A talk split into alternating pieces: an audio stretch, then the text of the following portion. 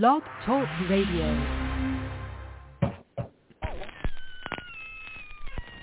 Ladies and gentlemen, boys and ghouls, step right up. Behind this curtain lies a ghastly concoction of delight,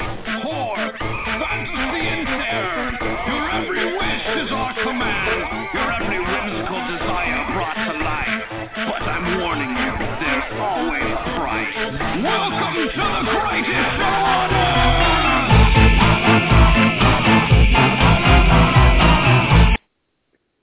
And welcome back to the greatest show on earth that is Talking Terror. As always, I'm your old pal, the King of Horror, Andy G, welcoming you to this episode of the show, where tonight we're talking about the Geek Keith's film pick of the week, Tetsuo, the Iron Man, from 1989 and directed by Shinya Tsukamoto.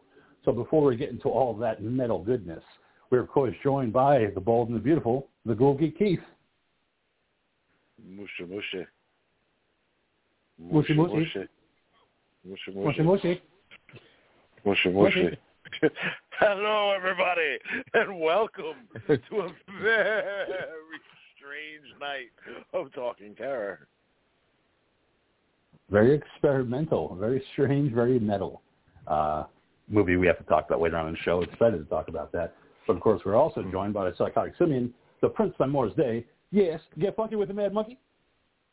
That's right, King. It's talking terror time, and I prepped no notes. So fuck it. Just like and subscribe to Talking Terror on Facebook and Instagram. Let's just roll with this because it's going to be a fun second half of this episode. Moving on. Hmm. Well, you you still take notes? I'm impressed. Usually I do all the notes. I do the narration. So I leave it to you guys to just sit back and enjoy the movie. I kind of like that. Look at you, showing up for work, taking notes. I mean, not tonight, obviously. Big caveat being No. not for Tetsuo, but for all the other ones, yeah, Wait. he's there, pen and pad, taking notes. when we get there, we're going to get there. But yeah, it's going to be fun when we get there. It's all about the journey getting there, isn't it, folks? Getting to Tetsuo, a 1989 metal cyberpunk type movie that had two other movies that I have to watch now. Intrigue. Yep. But we're going to talk about that later on in the show. Uh, we're supposed to be joined by the dean any moment now. He's always fashionably late. Uh, so you guys have anything you want to talk about before he gets here? Well, I wanted to ask you, King, if you caught it and wanted to get your opinions about the actual, you know, since we talk about wrestling here, the third, you know, the 30th anniversary of Raw that they covered on Monday night. Uh, unfortunately, I was not able to catch it. I had to work late and all that kind of stuff. But Mm-hmm. you caught it, right? I did. I watched the whole thing. Raw 30, Raw Triple X. You know, we made it 30 years of Monday Night Raw, and it was fun. Um, you had uh, Hulk Hogan start off the show, but of course he had mic problems. So like every other word Oh. was being heard. So they eventually had to bring him another mic, and you know, it was just kind of like one of those things where I don't think he knew what to do anymore. So he just started pumping his like you know muscles, and he's like, "Yeah." I'm like, "Okay, he's done. He doesn't know what else to say."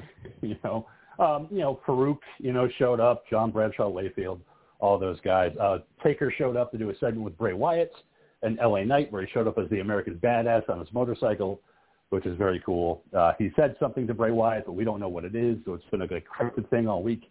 Um, and of course, they did have the tribal court uh, for Sami Zayn where he's on thin ice with the bloodline as far as uh, Roman is concerned. So we're going to see how things play out on Saturday for Royal Rumble. And unfortunately, the biggest thing I was disappointed about was the fact that Becky Lynch is supposed to have a steel cage match against Bayley, but they cut it completely because the Bloodline segment took too long. So they just had no time for it. So Oh, they just well, you uh, think real quick. Becky got hurt. So yeah, oh. yeah, disappointed. Yeah, they just they just let it go by the wayside. They're like uh, the Bloodline segment took too long, so real quick they just beat up Becky Lynch and they're like, aha, we're out of here. And I was like, damn, like everybody's looking forward to that match. I know I was, but we got robbed because they just didn't Is- have enough time. Is is Chief Jay Strongbow going to be there? He was in spirit, Hey, it's the dude. along with, with Junkyard Dog. What about He was there in spirit. No, he was not. What, I think he's dead, so I don't think he's there. Yeah. So What about Bob you know, I Backlund? think- he would have been there, but he's he's running around somewhere. He's still alive, so. What, but, what no, about were Big very John limited Studd? they brought on. He's dead, so he wouldn't be there. so, you, you know, I mean, you could bring up a whole bunch of other people that died. I'm pretty sure they were there in spirit. You know, somewhere Chris Benoit was there.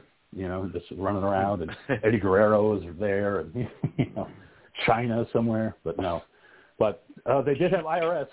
Bray Wyatt's dad. He You showed think up, take some money away from Bank Hold'em. Kabuki? What about Davey Boy Smith? Yeah, he's dead. That's British Bulldog. He's gone. I think he meant Kamala.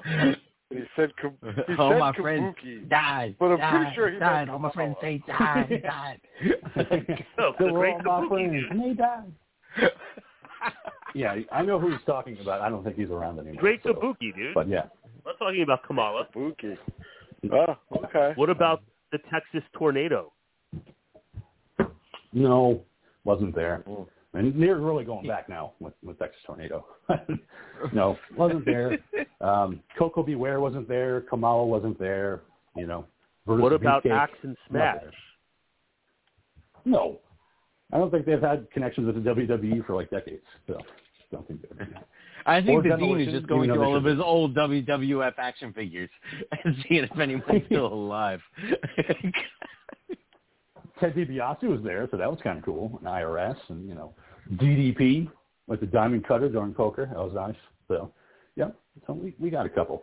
The Rock, not there because The Rock wants to get paid.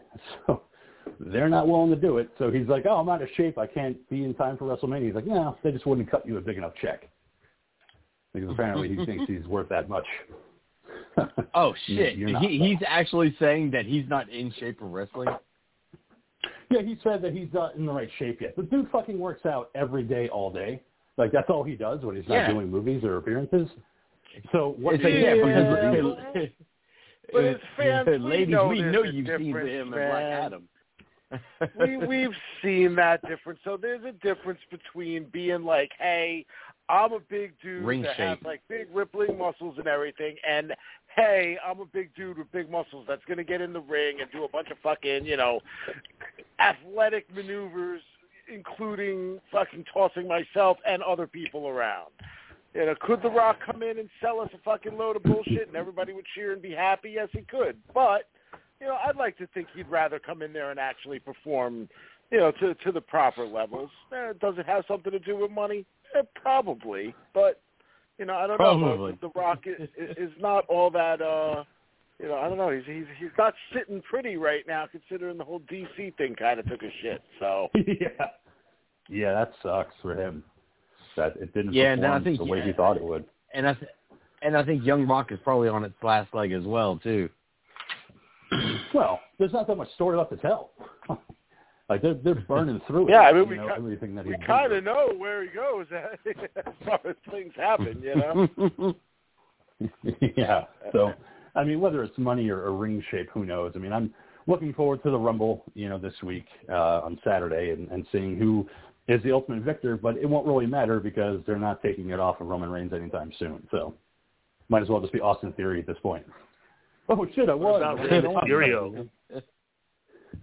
Oh, I would love it if it was He's Rey alive. He's in. He's, Yeah, in. He's in the. Rumble. the the Kabuki man. No, not quite. Or you know, Tajiri, or one of those others from ECW. Oh shit, it's the Sandman. Uh, Tajiri, the fucking spider. yeah, the Green Mist. Yeah, I fucking love Tajiri in ECW, but yeah, no. So, but yeah, no. It was a, it was a great time, you know, seeing all these people. Even Alundra Blaze, you know, came back and she was wearing her old ring gear, and I was like, that's kind of nice. So that's a throwback. Her dumping her women's championship on WCW and then the trash after she left WWF. I was like, oh shit. oh, that's badass. But no, so it, it was a lot of fun. I know the Bellas weren't very happy that they weren't asked to be a part of it. And I was like, well, you know, you've got like 13 reality shows, so hard to keep track. Yeah, and they just are not looking good these days, man. They are just looking rough. No, you know, they're out of the spotlight doing their reality shows, so they're fine doing reality. That's fine. But, you know, I, I you know, somebody said that they might appear at Royal Rumble. You know, like, ah, I don't know. I wouldn't care. Just have them dumped out real quick. I'm more excited to see what happens with the main roster. You know, maybe Becky wins the again. time, that's what. But that's what. But that's why I always love the Rumble is because you you never know who's going to show up. You know, and I try to avoid all spoilers if possible. You know, I try Right. to avoid checking checking out the card. You know, the, the month before. You know, the, the Rumble, j- just because it was the very first pay- WWF pay per view I ever saw, and I fucking loved it. You know, it's, it's just yeah. So therefore, it is event. always my favorite pay per view of the year. What Well, about Wendy to Richter? What about Wendy Richter? Definitely wasn't there. I think she's also gone. Is she going to be there? I don't know. She comes back from the grave, maybe. I don't know. I don't think she's around. anymore. What about actually. the fabulous Moolah? dead many years ago, including Mae West. Mae West is also very much gone. So both of those Mae women Young? are part of it. Mae Young. Yeah, but but but, Mae Young, but, Mae if, but is if an you actress. Mae West if you want to if, if you want to hey, g- g- Whoops. yeah go ahead and do a Google. Google search about go ahead and do a Google search Dean about them and puppies all right you will Wendy not be Richter is not dead. Okay, well, What am I don't Google? know. What do you want me to I haven't Google that name? What am I Google searching? yeah go ahead and Google fabulous Mae Young and puppies and enjoy Ooh, oh no, no, don't do that. I mean, Dude, Mae Mae Young Young- did give birth to Mark Henry's child. It Mae was a hand back in the day. So. Yeah, I was just about to say she gave birth to a hand once. That was something. Oh, back in the day. I don't see anything about May a fucking- Young and Moolah and puppies. No, he's talking about Mae Young showing her fucking tits, and it was fucking just. Oh, I, horrifying. I, it. What are we seven? When was the last time anybody called them puppies?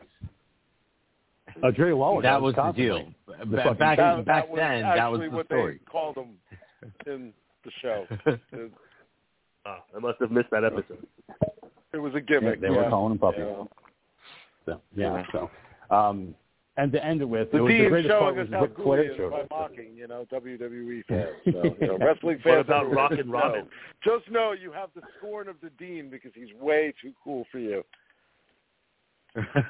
Yeah. Dude, But, wrestling yeah, was the greatest till about 1993. No, I mean it was good, but it didn't get really good until '97, '96, '97 during the Monday Night Wars with Nitro and fucking Raw. Like that was the age to win because they just fucking threw the Nah, script away and they're just like, let's do whatever the fuck we want. Couldn't, couldn't disagree more. I don't know. I mean, I I love the golden age of wrestling back in the late '80s and early '90s, but that fucking Attitude Era, that was just like no fucking buddy cares. Like we're gonna show whatever fuck we want. We're gonna have Stone Cold Steve Austin break into Brian Pillman's house where Brian Pillman has a fucking gun, and he's gonna be firing off rounds as Stone Cold beats up people outside. Like what the fuck, man? like this Yeah, isn't wrestling anymore. This is just like an action.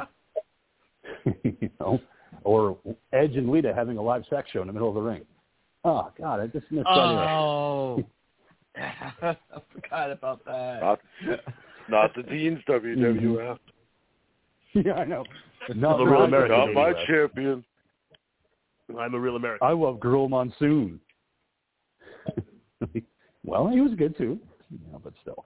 Um, yeah, but that was uh, Ric Flair did show up uh, to introduce Charlotte Flair, who's now the women's champion. But of course, we forgot about the last time we saw Ric Flair. He said that he had knocked up Lacey Evans, and Charlotte Flair hated him and said, "You're not my dad." So yeah, we forgot about that storyline. Like, for Raw 30, yeah, we're just gonna pretend like it never happened, and Ric Flair's just gonna, you know, Ooh, pat his thing. chest and go, "Woo!" You know, that's, yeah that's for best left forgotten yeah. Well, now Lacey Evans is being trained by Sergeant Slaughter, you know, so we're going to see how that turns out. I mean, the Slaughter's coming back. I'm all for it, but we'll see how that storyline goes with the Cobra Clutch. I wonder if his chin's gotten any bigger She's going. I know. She's going. She's going back to that like whole American vixen route thing that she she was Oh, starting with. no. No, she's going Oh, the figured whole, that- I was a fucking Marine, and I fucking trained, and I fucking saw war, and I'm fucking a badass, and I have the Cobra Clutch now. And then they're going to introduce Sergeant Slaughter as her manager and trainer, so you know, have to stay tuned for that. See how that plays out because they've tried so much with her, and nothing's worked so far. No angle that they've written for Lacey Evans has worked. So we're gonna see if this I mean, one does. It might. We know if we were still in the '80s, like by this point, you know, Lacey Evans and Sergeant Slaughter would have both joined like Russia, as far as you know, in their engagement that is going on. just just like he joined fucking Iraq during the fucking Gulf War, you know. So sweet. Oh man, I remember that angle. Him waving around the Iraqi flag, wearing that fucking beret. Hey, with fucking General Aknan or Ak- Akned or whatever the fuck his name was. It was yeah, I think it was Aknad. Yeah, I think they didn't even call him Mhm. Sergeant Slaughter anymore. It was General Aknad. Uh, what a Well, fucking no, he weird time to be alive when you watch that. Sergeant Slaughter, but then there was General Aknan, who was his fucking like manager or whatever, who was this fucking. You oh, know, you're right. Yeah, no, knowing the WWE, he was probably like an Italian guy or like just some fucking somewhat dark skinned fucking you know Mediterranean fucker. But they're like, yeah, this guy's an Iraqi and he fucking hates you people. It's like I'm from Well, it's Greece. just like that, What uh, the fuck? You know, it's just like that one wrestler, I can't think of his name. the one, uh, the one fucking wrestler, he was a big dude with a beard. He was a white guy, and then they turned him into like a black guy, where he wore all like fucking dashikis and shit like that down in the ring. I cannot remember his name for the life of me, but I'm like, Fucking what? uh, I was like, what the fuck is this angle? Hakeem, bro. He used to be the one man gang, and then and then he became Yes. Hakeem. Yes, Akeem, that was it.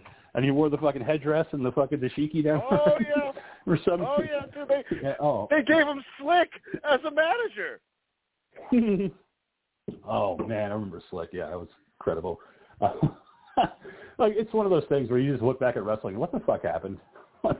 When they're just like, let's just do this. We've done a lot of coke, and this is what we're going to do this week. You know, uh, who knows? Who knows where we're going to go? Let's turn the white guy. Dean, why why are you Like- so silent? This is the golden age of wrestling that you were just talking about minutes ago. I'm just I'm just taking it all in. I'm listening and waiting for my moment. Uh, Like let's have uh let's have the the King Jerry Lawler's dentist be uh, Isaac Yankem, DDS, and he's going to yank out teeth. And everyone's like, you know what? We'll make him Kane. We'll just repackage him as Kane later in the nineties. Oh man, Isaac Yankem, DDS, coming out as a dentist.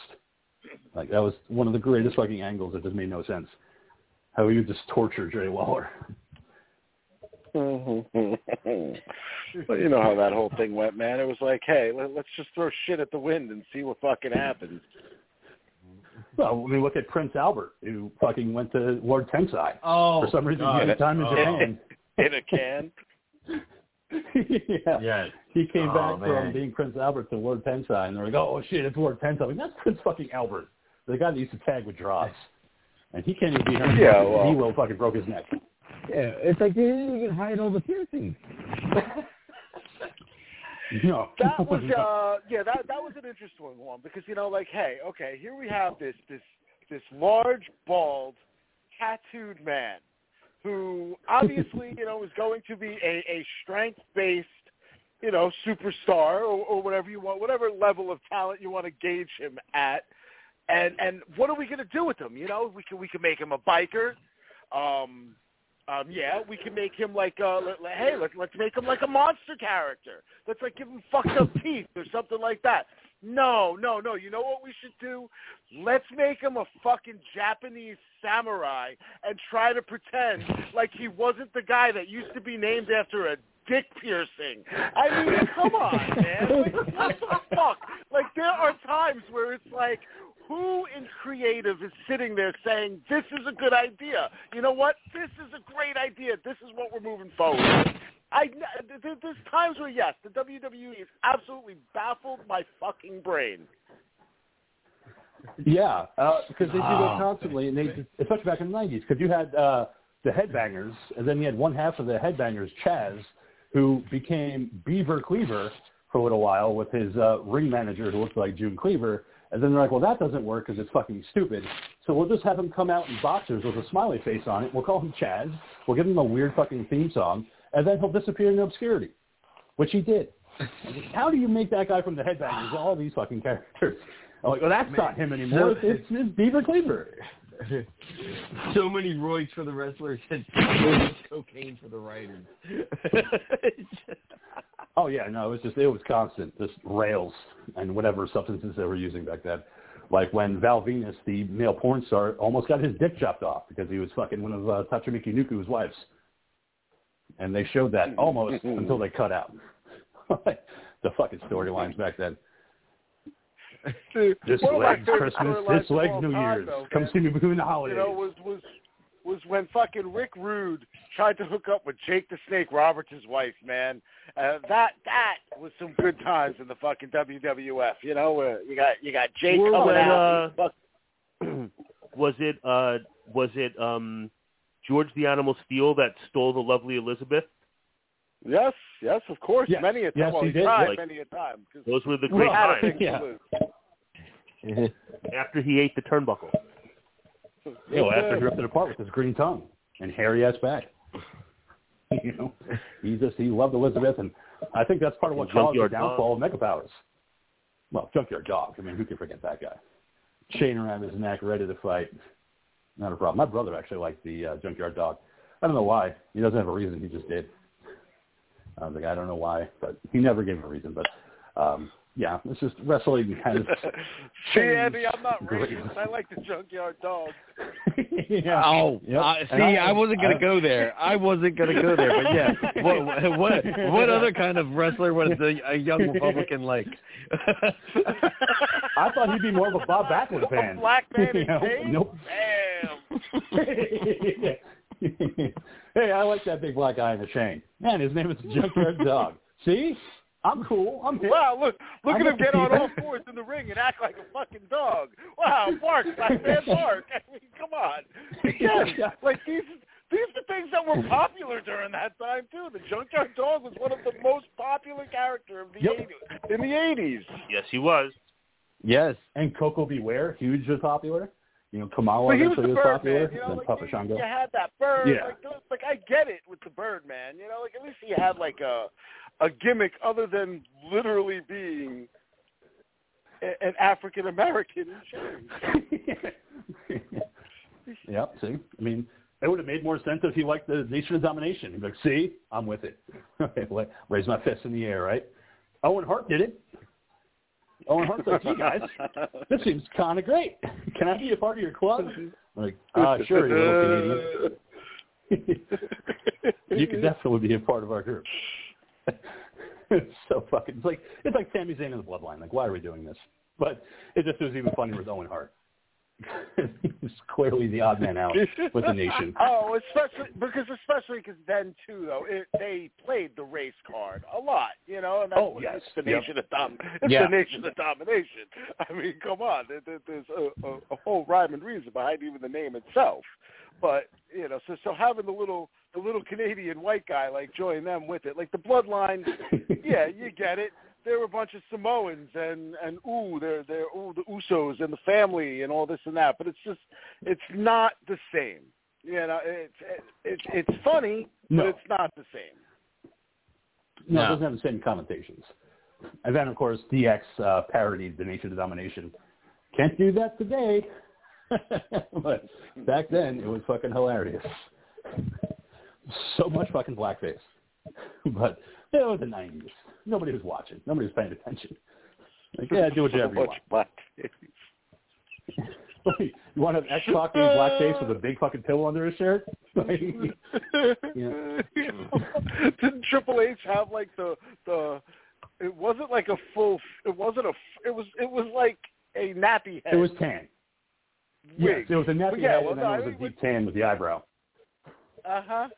Uh huh. You did the rock.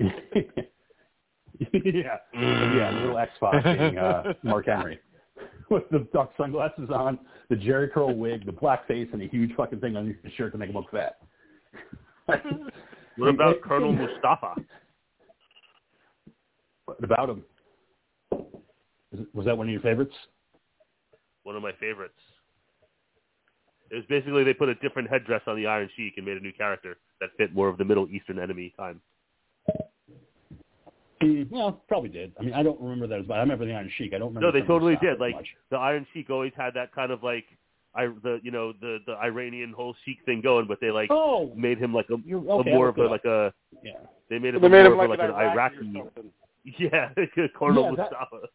they just You're switched up right. his 'cause I just looked it up. Being he teamed with uh, Sergeant Slaughter back when he was with the Iraqis. So yeah, Mhm. Colonel Mustafa. So he was a part of that faction uh, that that Sergeant Slaughter led because he just loved Iraq during that period. But we, all right, so we need to get away from wrestling. I can talk about it all night, but uh, Dean, we have horror news. What's lined up before we get into Tetsuo, the Iron Man? What are we talking about? What about Tatanka? He declined to go Just like Bruno. because his son was in a Just like wrestling Bruno, competition. we don't talk about Tatanka. well, Tatanka, he was on social media saying that he was invited, but he declined it because his son was in a wrestling competition, and he's like, I care about my family more than Raw 30, so not going to be a part of that. So yes, he is alive. Poor and guy. He had a good reason for not going. Poor guy. What about like, like he turned it down. That poor guy. He personally said, "I'm not going." So I give him credit for that. You know, he'd rather watch his Yeah. son wrestle, You which is awesome. Stand- Good dad. stand stand by your your morals. Stand by your son. Yes. But all right, Dean. Yeah. What are we By talking your about? All right. squirrels? So yes, your That squirrels and your your your offsprings and your semen. Uh, now uh, we talked Your uh, quite some time ago. Yes, oh, no, yeah. sorry. right here, right here, right now, uh, in this very portion of the program. Uh, after I, uh, you know, later than everybody else, finished watching uh, the first season of Squid Game, they announced, uh, you know, that there was definitely going to be a, a season two that was going to carry on. Uh, but they also announced that there was going to be a Squid Game, and we talked about this on the show. Uh, but they announced there was going to be a Squid Game reality competition show. Uh, and oh yeah, we did talk I'm- about that. I know, and I'm here to tell you uh, that this reality competition show is currently in production uh, in the UK, Oh, and uh, on the first couple of days, uh, the 456 contestants uh, competing in their version of the red light green light challenge, uh, many people have already needed various degrees of medical attention uh, for various Whoops. injuries and ailments uh, during the filming Oh. of the show. So it seems the Squid Game reality uh, competition challenge uh, possibly uh, on, on the same track as, as the fictional program uh, with people uh, getting injured uh, participating already. Whoops. Well, Again, it's what a in, great it's, idea it's it was. in early production uh, and early filming uh, currently taking place in the UK. Could be worse. Wonder Could what be they machine expected gun going fire, into that. people. yeah. It could be. It's like, oh, there's a couple people dead. Resuming uh, production. All right. So, yeah, that's crazy. I mean, you get what you get for when you're signing up for a game like that. It's not like you're signing up for Jeopardy. You're signing up for Squid Games. Like, it's going to be intense. It's probably going to be a lot. So, not surprising. You know, I heard about that. A lot of injuries and stuff like that, but we'll see it. I mean, there's got to be real stakes, but nobody's going to die. Like, that's really fucking reality TV. Like, oh, shit, they're actually dead. It's like the running man all of a sudden.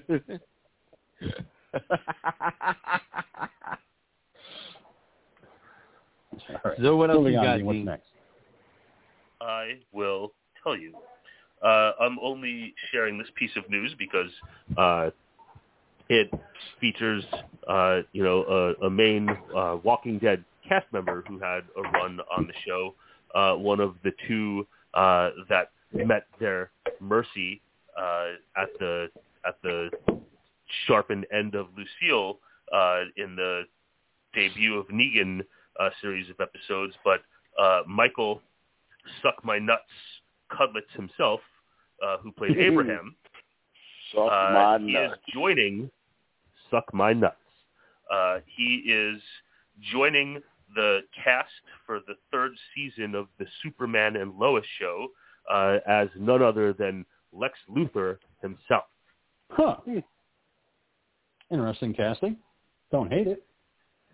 So, I mean, I'm like, I mean, I, I like don't even. Is that, Dead. I'm, so I'm it's- assuming. I'm taking a guess that that's voice acting. That this is an animated show, Superman and Lois. Am I correct about that? No, it's, it's a Live li- action. it's a live action. Oh, well, excuse me. I was not aware. But yes, uh, he It's was joining the cast the third season. Uh, Michael Cudlitz as uh, Lex Luthor. It's a pretty it's decent show. with the, I don't know if you uh, guys have checked it out. It's it's in with the Arrowverse and all of those uh series. So Arrow, Yeah. Flash, and all that stuff. Right. Mhm. Pretty decent. I've actually seen a couple episodes. You know, so I really got to do a deep dive into that show. I've only seen a couple here or there, but you know, like what I've seen so far. But him as Lex Luthor, I'm for it. I just wish they would bring back uh, Michael Rosenbaum at some point, maybe someplace in the DCU as uh, Lex. I loved him as Smallville. Suck my nuts. that fucking theme song. Now it's gonna be stuck in my head all fucking night. Thanks, cool. I'm gonna have the fucking You're welcome. Smallville theme stuck in my head.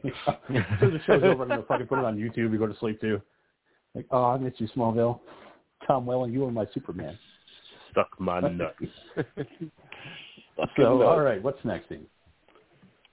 Uh, back in, and I'm hoping for some context from the King of Horror uh, in this next piece that I'm going to share because it's a, a film that I do not believe that I have heard of, uh, making me obviously not familiar with it.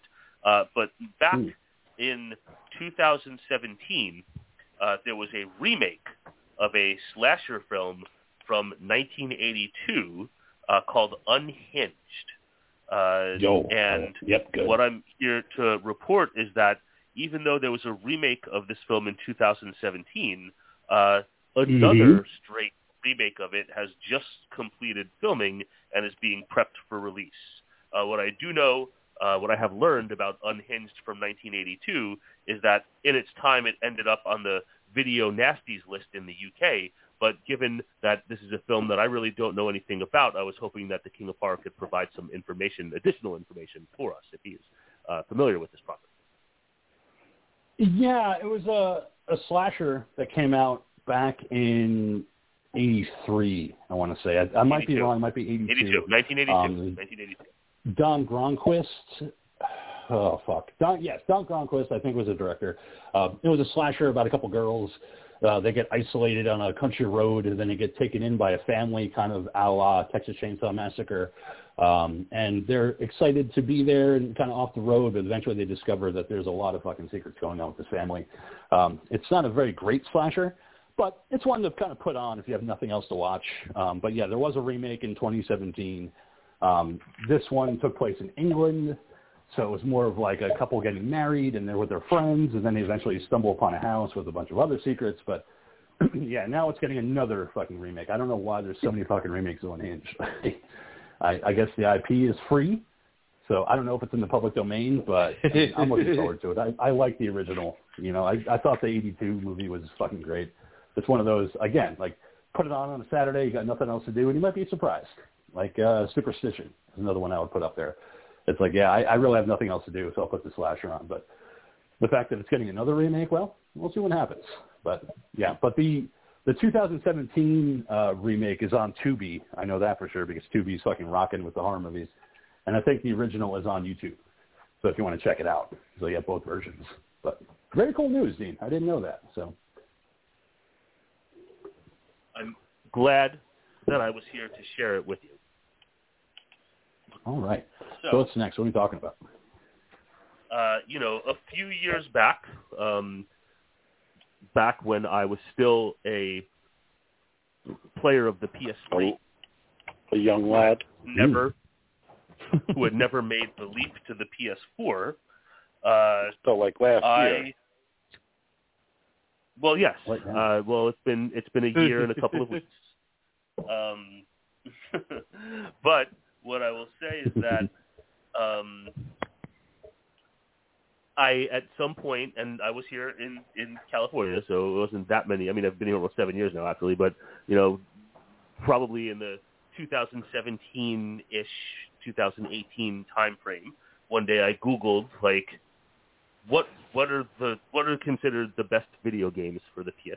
Because at the time, obviously, hmm. PS3 games were super super cheap, and I wanted something to play, something that I hadn't heard of, and I was told I read about uh, this video game that was called Last of Us, and uh, Yeah. I played uh, Last of Us for the PS3, and I have not played uh, the the sequel game, which I know is extremely popular on the the next gen systems. But I also am Mhm. aware that for a long time a series adaptation has been in the works for HBO, and what I'm here and it's out now. And what I'm here to say though is that uh, Last of Us apparently has broken HBO uh, records between their their broadcast channel and HBO Max that they actually had an increase in viewership from the first episode to the second episode, where they claim between HBO and HBO Max that uh, 4.7 million people watched this, and uh, episode two grew 22% to an audience size of 5.7 million dollars, and they're calling that the largest increase in viewership 5.7 uh, that they have people. had in their Wow. um you know with with this show which uh, apparently is uh you know is receiving very high marks uh as well as it being something that is incredibly entertaining even if you have no frame of reference regarding the video game Uh, Mhm. I, I can say it's well deserved. Uh, I've been watching the show and uh, it is Me great. too.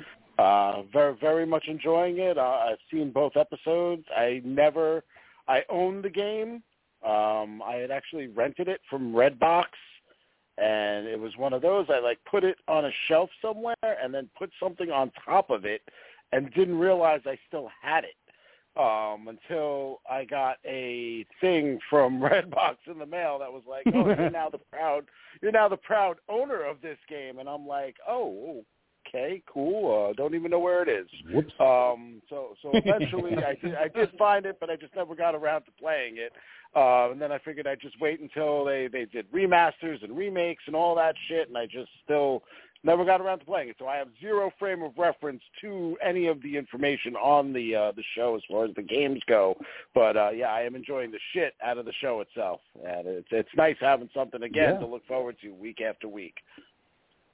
Yeah, no, it, it is. I'm watching it too. I just watched the second episode the other day. Uh, I, like I had said previously, I watched a playthrough of the video game, start to finish, and I was like, wow, this is a fucking heavy video game. Like it's, you know, it's just very dreary, very dark, depressing, and the show is kind of matching that tone, and they are they're doing well. Like I don't want to put any surprises in there because I know, like you said, Ghoul, you've never seen any of the video games, so you don't know. You might play it afterwards, but I think you'll enjoy the video game more after watching the series after it concludes. Um, I think you'll have like a fresh nice. reference to whatever happens. So I think you'll enjoy playing the game, knowing what happens after you wrap Uh, up, if they stick with the video game. Yeah. What I've heard from both, you know, obviously on the on the critical end, people are saying good things about it.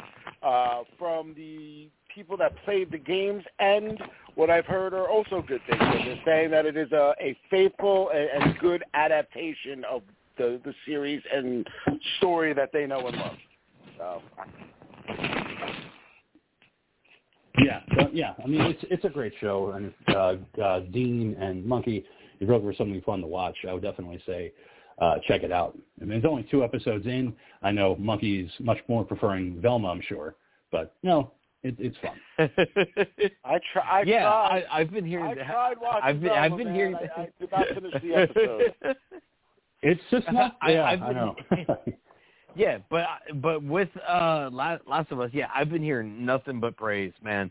Like you know, in the horror forums from gamers and fans alike, you know, just yeah, it, that they're they're delivering a really solid show. Um, so yeah, and I know that the actress that plays uh, Ellie, you know, on the show compared to the video game, they're like, eh, I'm not quite on it yet. I like her. I think she's doing a great job. But did you guys hear about the Razzie Awards and about how they had to apologize because they nominated Yes. the uh, 12-year-old actress So, as a fire I, I'm glad I'm glad you said child actress because King, one of the things that I did plan on talking about this evening was this Razzie situation where uh, the nominated Yeah. of 11-year-old uh, Ryan Kiera Armstrong uh, from Firestarter uh, was nominated for uh, worst actress. Um, the uh, they right. you know, the, apparently uh, because of her age, there was so much outcry uh, surrounding this because the Razzies, Oh, the Razzies are funny, but they're Fucking the break Razzies are notoriously notoriously um, cruel. Uh, you know, but Right, that's right. part of being in that business. Uh, so there was some outcry, You're and the, my the Razzies have feelings. they have Oh, apologized. you- The as far as I know, as far as I know, the actress has not said anything. This was all like Nope. social media outcry and, and everything. This was not the girl being like, "Oh my God, how could you do this to me?" I don't know if the girl or her No. family have even made a statement surrounding this. But the fact Well, is so that far. there was a lot of outcry online, and Razzie's, uh, you know, executive John Wilson said that uh, they apologize and that sometimes you do things without thinking and you get called out and then you get it. And they, he said it's a valid criticism and that uh, Ryan Kiera Armstrong has been stricken from the final ballot. Uh, this is Oh, what a uh, bunch of fucking talking limp about the, dicks. the lead, the lead young actress from from the Firestarter film, and I do just want to make it clear uh, that I don't think there was any public statement from the Armstrong family. This is just based No. on No. like social media outcry. Yeah, they might not even So- know. so- but yeah, so no, they were basically the so quick fucking- say about, like, the, the keyboard heroes came out to fucking save the day. Thank you, people. You you've kept you've kept our nation strong and protected. You protected our children everywhere. Thank you yet again, all of you. I fucking hate you all.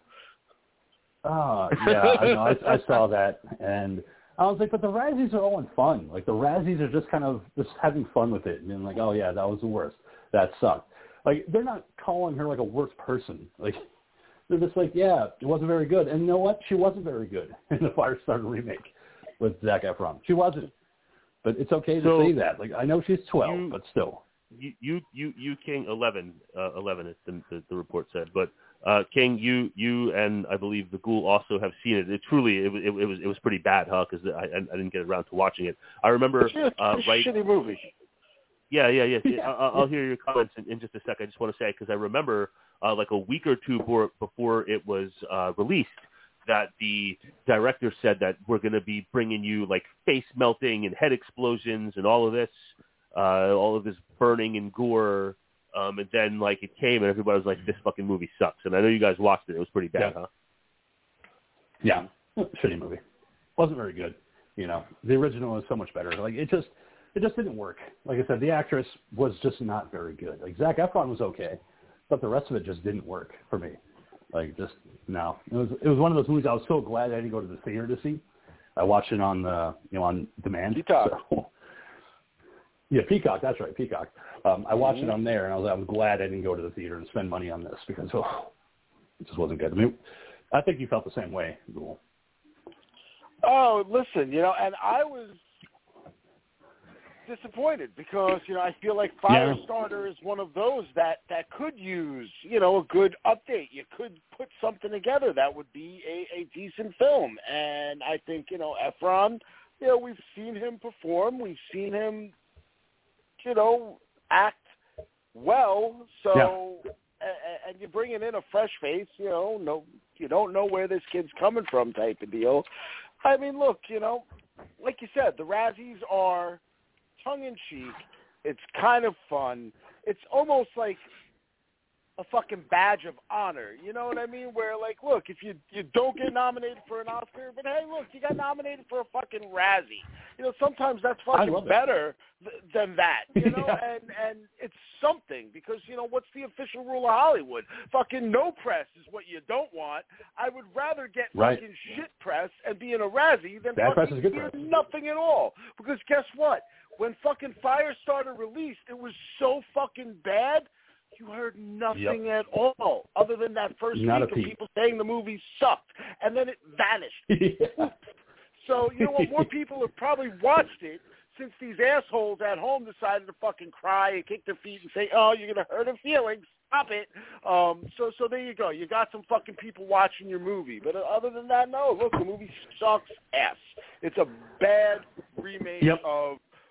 Yep. You know, look, I even the original, for me, like there are things that I like about it. But like I watched that original film, and I It's not that there's great. parts of that movie that are hard to watch sometimes because it's not that great. Not Drew Barrymore's best, that's for sure. Well, George C. Scott made that movie. Yeah, He was the best Yeah, but even movie. even even still, you know, from the time from the time frame that it came out, like Stephen King adaptations were certainly a mixed bag of of um, quality. With that being said, given given given Oh, the time, God. I, I enjoy. I enjoy the or- the original uh, Cujo more than than the original Firestarter. Um, I'll, I will say that, but I will say that Hmm. you know while I usually am uh, you know remake opposed, like just because of the style of filmmaking of King adaptations at the time, like a lot of them are kind of like ripe for an update where I wouldn't necessarily, you know, be so upset, but like you got to approach it from the right way. Like my favorite King book is, is, as I've said numerous times on the program, is Christine. And while I have such fond affection for the John Carpenter movie, like I would be totally game for a remake of that if it was more faithful to the book. Um, it sounds Oh, I wish. like, and again, yeah, I haven't definitely. seen, I haven't seen the Firestarter remake uh, yet. Um, uh, I, based on what I've heard, I, I don't know that I will ever get around to it. I actually almost put it on the other night, and then you know my attention just went in a different direction. Uh, Yeah, you you know, but you know the that that early kind of mid '80s work on King stuff was always kind of a mixed bag of, of quality. So I would hear totally Ghoul your thoughts about the original Firestarter, you know, being some stuff cool and some stuff not, because it's that's the case. It's totally true. Yeah. Uh, I mean, I would rather watch Firestarter, the original, than Cujo, because I think that Cujo movie is just, it's bad. It's just not good. Like, it just, it didn't catch me in Gennaro any single just way. kills it or whatever the hell. it is. Oh, Guy in a dog fucking suit. constant screaming. yeah, and the man in the Oh, the kid, the kid, the kid is just nonstop. You know what? If you mute every scene that the kid is in, then then you know what? Maybe Cujo is an okay movie. Yeah, no, it's just it's just not. And you know, the book was so much better, especially because you find out that King wrote it while he was on cocaine, so even he didn't have a remembrance of uh, writing Cujo. Pedro But Guerrero. you know, killed the end. I mean, you know, but then again, like we talk about. Firestarter the remake, and then we also talk about Pet Sematary the remake, which fucking sucked so fucking hard. I wanted to kill myself watching it because it's so fucking bad. And that's my See, favorite. Stephen King book. That, that's another Under the Dome, my two fantastic, fantastic book.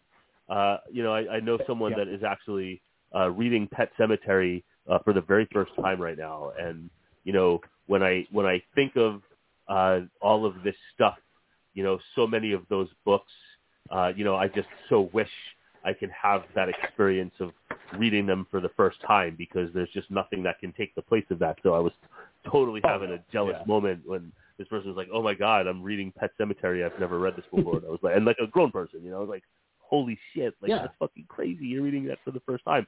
And like, look, even Mhm. like all we all have so much love and fondness for the original Pet Sematary film. Like, there are some things like looking at it in fresh eyes now that like don't necessarily work and and make it not such a great film. Uh, Well, you know, are plenty of things. when I heard when I heard that the when I heard that the and again we're talking twenty plus over twenty years since I've read the book easily, probably longer Yeah. than that, maybe even thirty years since I read the book Pet Sematary. Mm-hmm. Um, That uh, you know I don't even necessarily remember all the final details of the book compared to the movie, but I do remember that once the the the modern versions of it uh, came out, which you know were made like as as like serious films, and uh, you know were I found to be enjoyable, even if not totally faithful to the book. When the after that they announced that the Pet Sematary remake was coming out, and I started thinking, oh, like maybe if they're taking the same approach and making this like a serious film that like not that the original's not that's not what I mean like serious, but like like with more budget and like Hollywood dollars and and everything. But I guess you know I didn't. I I have to be honest, and I'd say that I did not watch the Pet Sematary remake, but I have not heard anyone being like, "Oh my god, it's so fucking good." You know? yeah, no, you're not going to find them. The, 'cause the, They don't exist. the problem, yeah, well, it's because not a lot of people liked it. Um, you know, it's it's it's not- remember too. It's not always about the, the the bigger budget and all this and that. Don't get me wrong. The new Right. It movies, yes, obviously you can see that there's a bigger budget behind it. But at the same time, too, you know what what got everybody with the It remake was the fact that they updated the story, you know, to a different Yeah. time, To the 80s. and yet it still felt Yep. faithful to what the original Mhm. story Yes. was going for yeah. and it, it gave our generation who grew up in that time frame something for us to connect to that you, we wouldn't be able to with the original story's timeline you know for that was our parents and like you know even in some cases you know, like for me like my mom had me young that was my grandparents generation you know in the 50s and, and early 60s my Right, mother was right. born in 61 you know so so when you look at the original it You know, that's that's a time where my mom was barely a fucking kid. Um, so so like doing that is what was smart. So when they redid the Pet Sematary movie, if they would have taken a similar approach, maybe that would have that would have helped. That would have been a, a good way to go. But the big thing with the Pet Sematary remake was that they were going with a twist. They decided to change God, things yeah. up on the story, but then to make Mhm. it worse, wha- if you and I, I'm not recommending to do it, but what I'm going to say is, Nope. if you watch the trailer, the twist is completely fucking ruined. Yes. Therefore, No, that I- ruining that I the know. entirety of I- watching the new fucking movie. You know, it was it I was a remember dumb us move on marketing. talking about it at length on our on our show. I totally rem- I Yes, know exactly what you're talking about. they gave it away, and it, it's a problematic. And Judd is problematic in the remake. I love John Lithgow, but I don't know what direction he was given uh, to play Judd. You know, opposed to Fred Gwynne, None. where he just seemed so fucking creepy. John Lithgow. Like I don't want this kinda guy in my like, fucking Fuck house. you! I'm going to do whatever I want to do. I'm John Lithgow, asshole. Don't talk like that in here. That's pretty. That's what he said too. Because I remember reading an interview where he said he didn't even read Pet Sematary. Like he just got the part and he was like, "Okay, I'll do my John Lithgow thing," and he did, and it shows because he becomes like a pervy fucking guy that you don't want in your house, as opposed to like Judd Fred Gwynne, where you're like, "I want to fucking hang out with this guy. I'll have beers and cigarettes with him. He's fucking awesome." yeah. Um, it's just, Hang out on the then porch smoke Chesterfield Kings all night long. That's right. And he could tell you some stories, and it was great. Um, but also, just to, to add on to what the Dean was talking about with books and Pet Sematary and his adult friend reading it for the first time, uh, in WWE, Otis, uh, who we all know, uh, he is dyslexic, so he can't read very well. So his first book to read was Pet Sematary, and he fucking was mind blown. He's like, now all I want to do is read Stephen King books. He's like, Pet Sematary is one of the greatest books I've ever read. And he overcame his dyslexia by reading that book. So good on him. Like I, I when I read that article, I was like, wow. the weird things that you find out, you know, and the fact that that was his first adventure, you know, in the King, because you never forget your first King. Mine was always it, and then Pet Sematary. But I love that when people discover it for the first time. Like Deneen said, we can't go back. We've we've already read those. We already know. But for somebody that's never read it before, it's like, oh, I wish I could be you. Like when Monkey read Christine for the first time, I was like, I wish I can go back and be him and read it for the first time. and like, oh shit, like this is fucking For good. real, 'cause that one's my And- favorite, man. And I've read that one. I've read that one more recently than than uh Pet Sematary for sure. I mean, that's, it's possible I read Christine. I don't know, six to eight years ago. Like again, I've read that one numerous times, but I haven't read Pet Sematary in like fucking like thirty years easy. Yeah, it's just a, such a bummer book. I think it's what I love about it. It's so just bad and dreary. Um, but one of my favorites, just because I just I love the setting, I love what happens, and Zelda, of course, just fucking terrifying. In the movie form, Ah, you never forget that. We'll get you, Rachel. ah. Me and Gage will get you. oh shit. and always look underneath your bed. Judd fucking made that mistake. Man, Didn't yeah, bother to fucking, to this day, you know. it still fucks with me. That Achilles That tendon fucking gets tendon. all over. oh, yeah. First I played with Judd, then I played with Mommy. Now I want to play with you. Now play with oh, God, just fucking with you, Gage.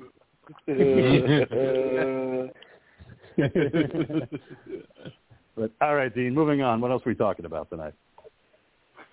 Well, it's only been uh, 18 days since its theatrical debut, uh, Megan, a very popular uh, new release in the horror sphere, is now available VOD wherever you Yeah. choose to peruse your VOD with Excuse the standard new release 19.99 uh, rental fee against the 24.99 purchase fee. Uh, but any place that you choose to get your video on demand, uh, it is now currently available uh, for you if you have been waiting for the opportunity to watch this film at home. But just 18 days uh, since its theatrical release, so they are uh, looking to spread it and strike while the iron is hot and while there's some buzz. And I guess get everybody the chance to to to watch it if people are not planning on going out to the theater. Um, also, Yeah, in the realm yeah. of Megan, uh, the creators have Yeah. said that while there's been different versions of online chatter of what should happen with the character, they say that uh, all of these ideas are, are quite entertaining, and they believe that uh, Megan teaming up with Annabelle uh, would make for a more entertaining film than a Megan versus Chucky battle. So, Uh. like they're partners, like they're working with each other. I mean, How- that's the language of what I read. It said Megan teaming up with Annabelle. That'd be a weird one. It would be a weird one. I mean, would. one. One's an AI robot, the other's a fucking supernatural, like supernatural entity.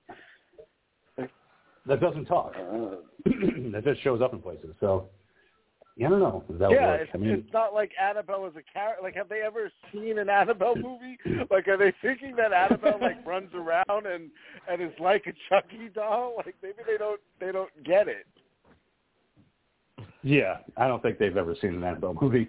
They're just like, oh, it's a killer doll, so I guess it's uh, appropriate. No, I think they should make an Annabelle, uh, not an Annabelle, but uh, a Chucky remake with uh, Megan, because at least they're both AI robots. Well, That yeah, I was a gonna say, yeah, go Chucky had a team up. remake, not not Brad Dourif. Go go AI, AI to AI. Yeah, You know, you know what, man? Do uh, Ooga Booga and Megan. Let- Let's get that or, or Dr. Death, yeah, or Evil Bong showing up to, to take care of things with Megan. Um, but this past weekend on Saturday Night Live, since they came back, they actually did a uh, skit where uh, Megan had a dance-off with Wednesday, and Aubrey Plaza played uh, Megan. And I put it on the Talking Terror page. It's fucking hilarious. I, I had a great time with that skit. You know, seeing them both dance off because of fucking Jenny Ortega's really horrible dancing to Through the Cramps. Like, uh, I, I still can't get over why people like that. But just not my Wednesday. But it was funny. You- because she I'm- can't she can't stand it anymore either, man. She hates getting questioned about it. Is that right? Well, Oh, there's I mean, well, there's not a so, number not so of- much to where she's turning it down though, because Well, because they've yeah. greenlit season two. No, no, no. Yeah. I'm not, I'm talking about the dance itself, though. Uh, like there was an She's interview talking recently about with her, where where because she gets asked about it every interview, and she was pretty much just like, "Yeah, I'm kind of fucking sick of it. Like I'm I'm over it. Like you know, like yes, I I came up with it. Whatever I was doing is what I did, and like." Can we like fucking talk about something else already, please? I'm sure, but that's the problem when you create something that goes viral. Like when you make a dance like that, everybody's going to be fucking obsessed with it. Like, you know, I mean, did you think that people weren't? Like, you know, it's a, it's a weird fucking dance set to the cramps, which that song is much better in Texas Chainsaw Massacre Part 2 than it is in Wednesday. Thank you very much. But still, it's, you know, something that people are going to want to copy and, and do. And my Facebook was inundated with fucking reels of all these girls dressed up like Wednesday doing that fucking dance. But can we stop? Like, can we just move on to the nation? I still haven't made it past episode one.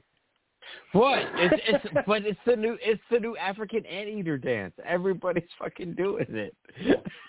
Yeah.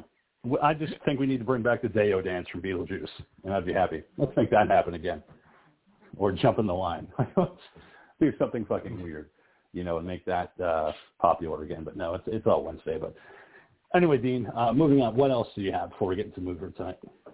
Uh, so just coming out of what I had just said, uh, the creators of the Chucky TV series have also said that uh, the season three uh, plot line is already all worked out and that more legacy characters could return.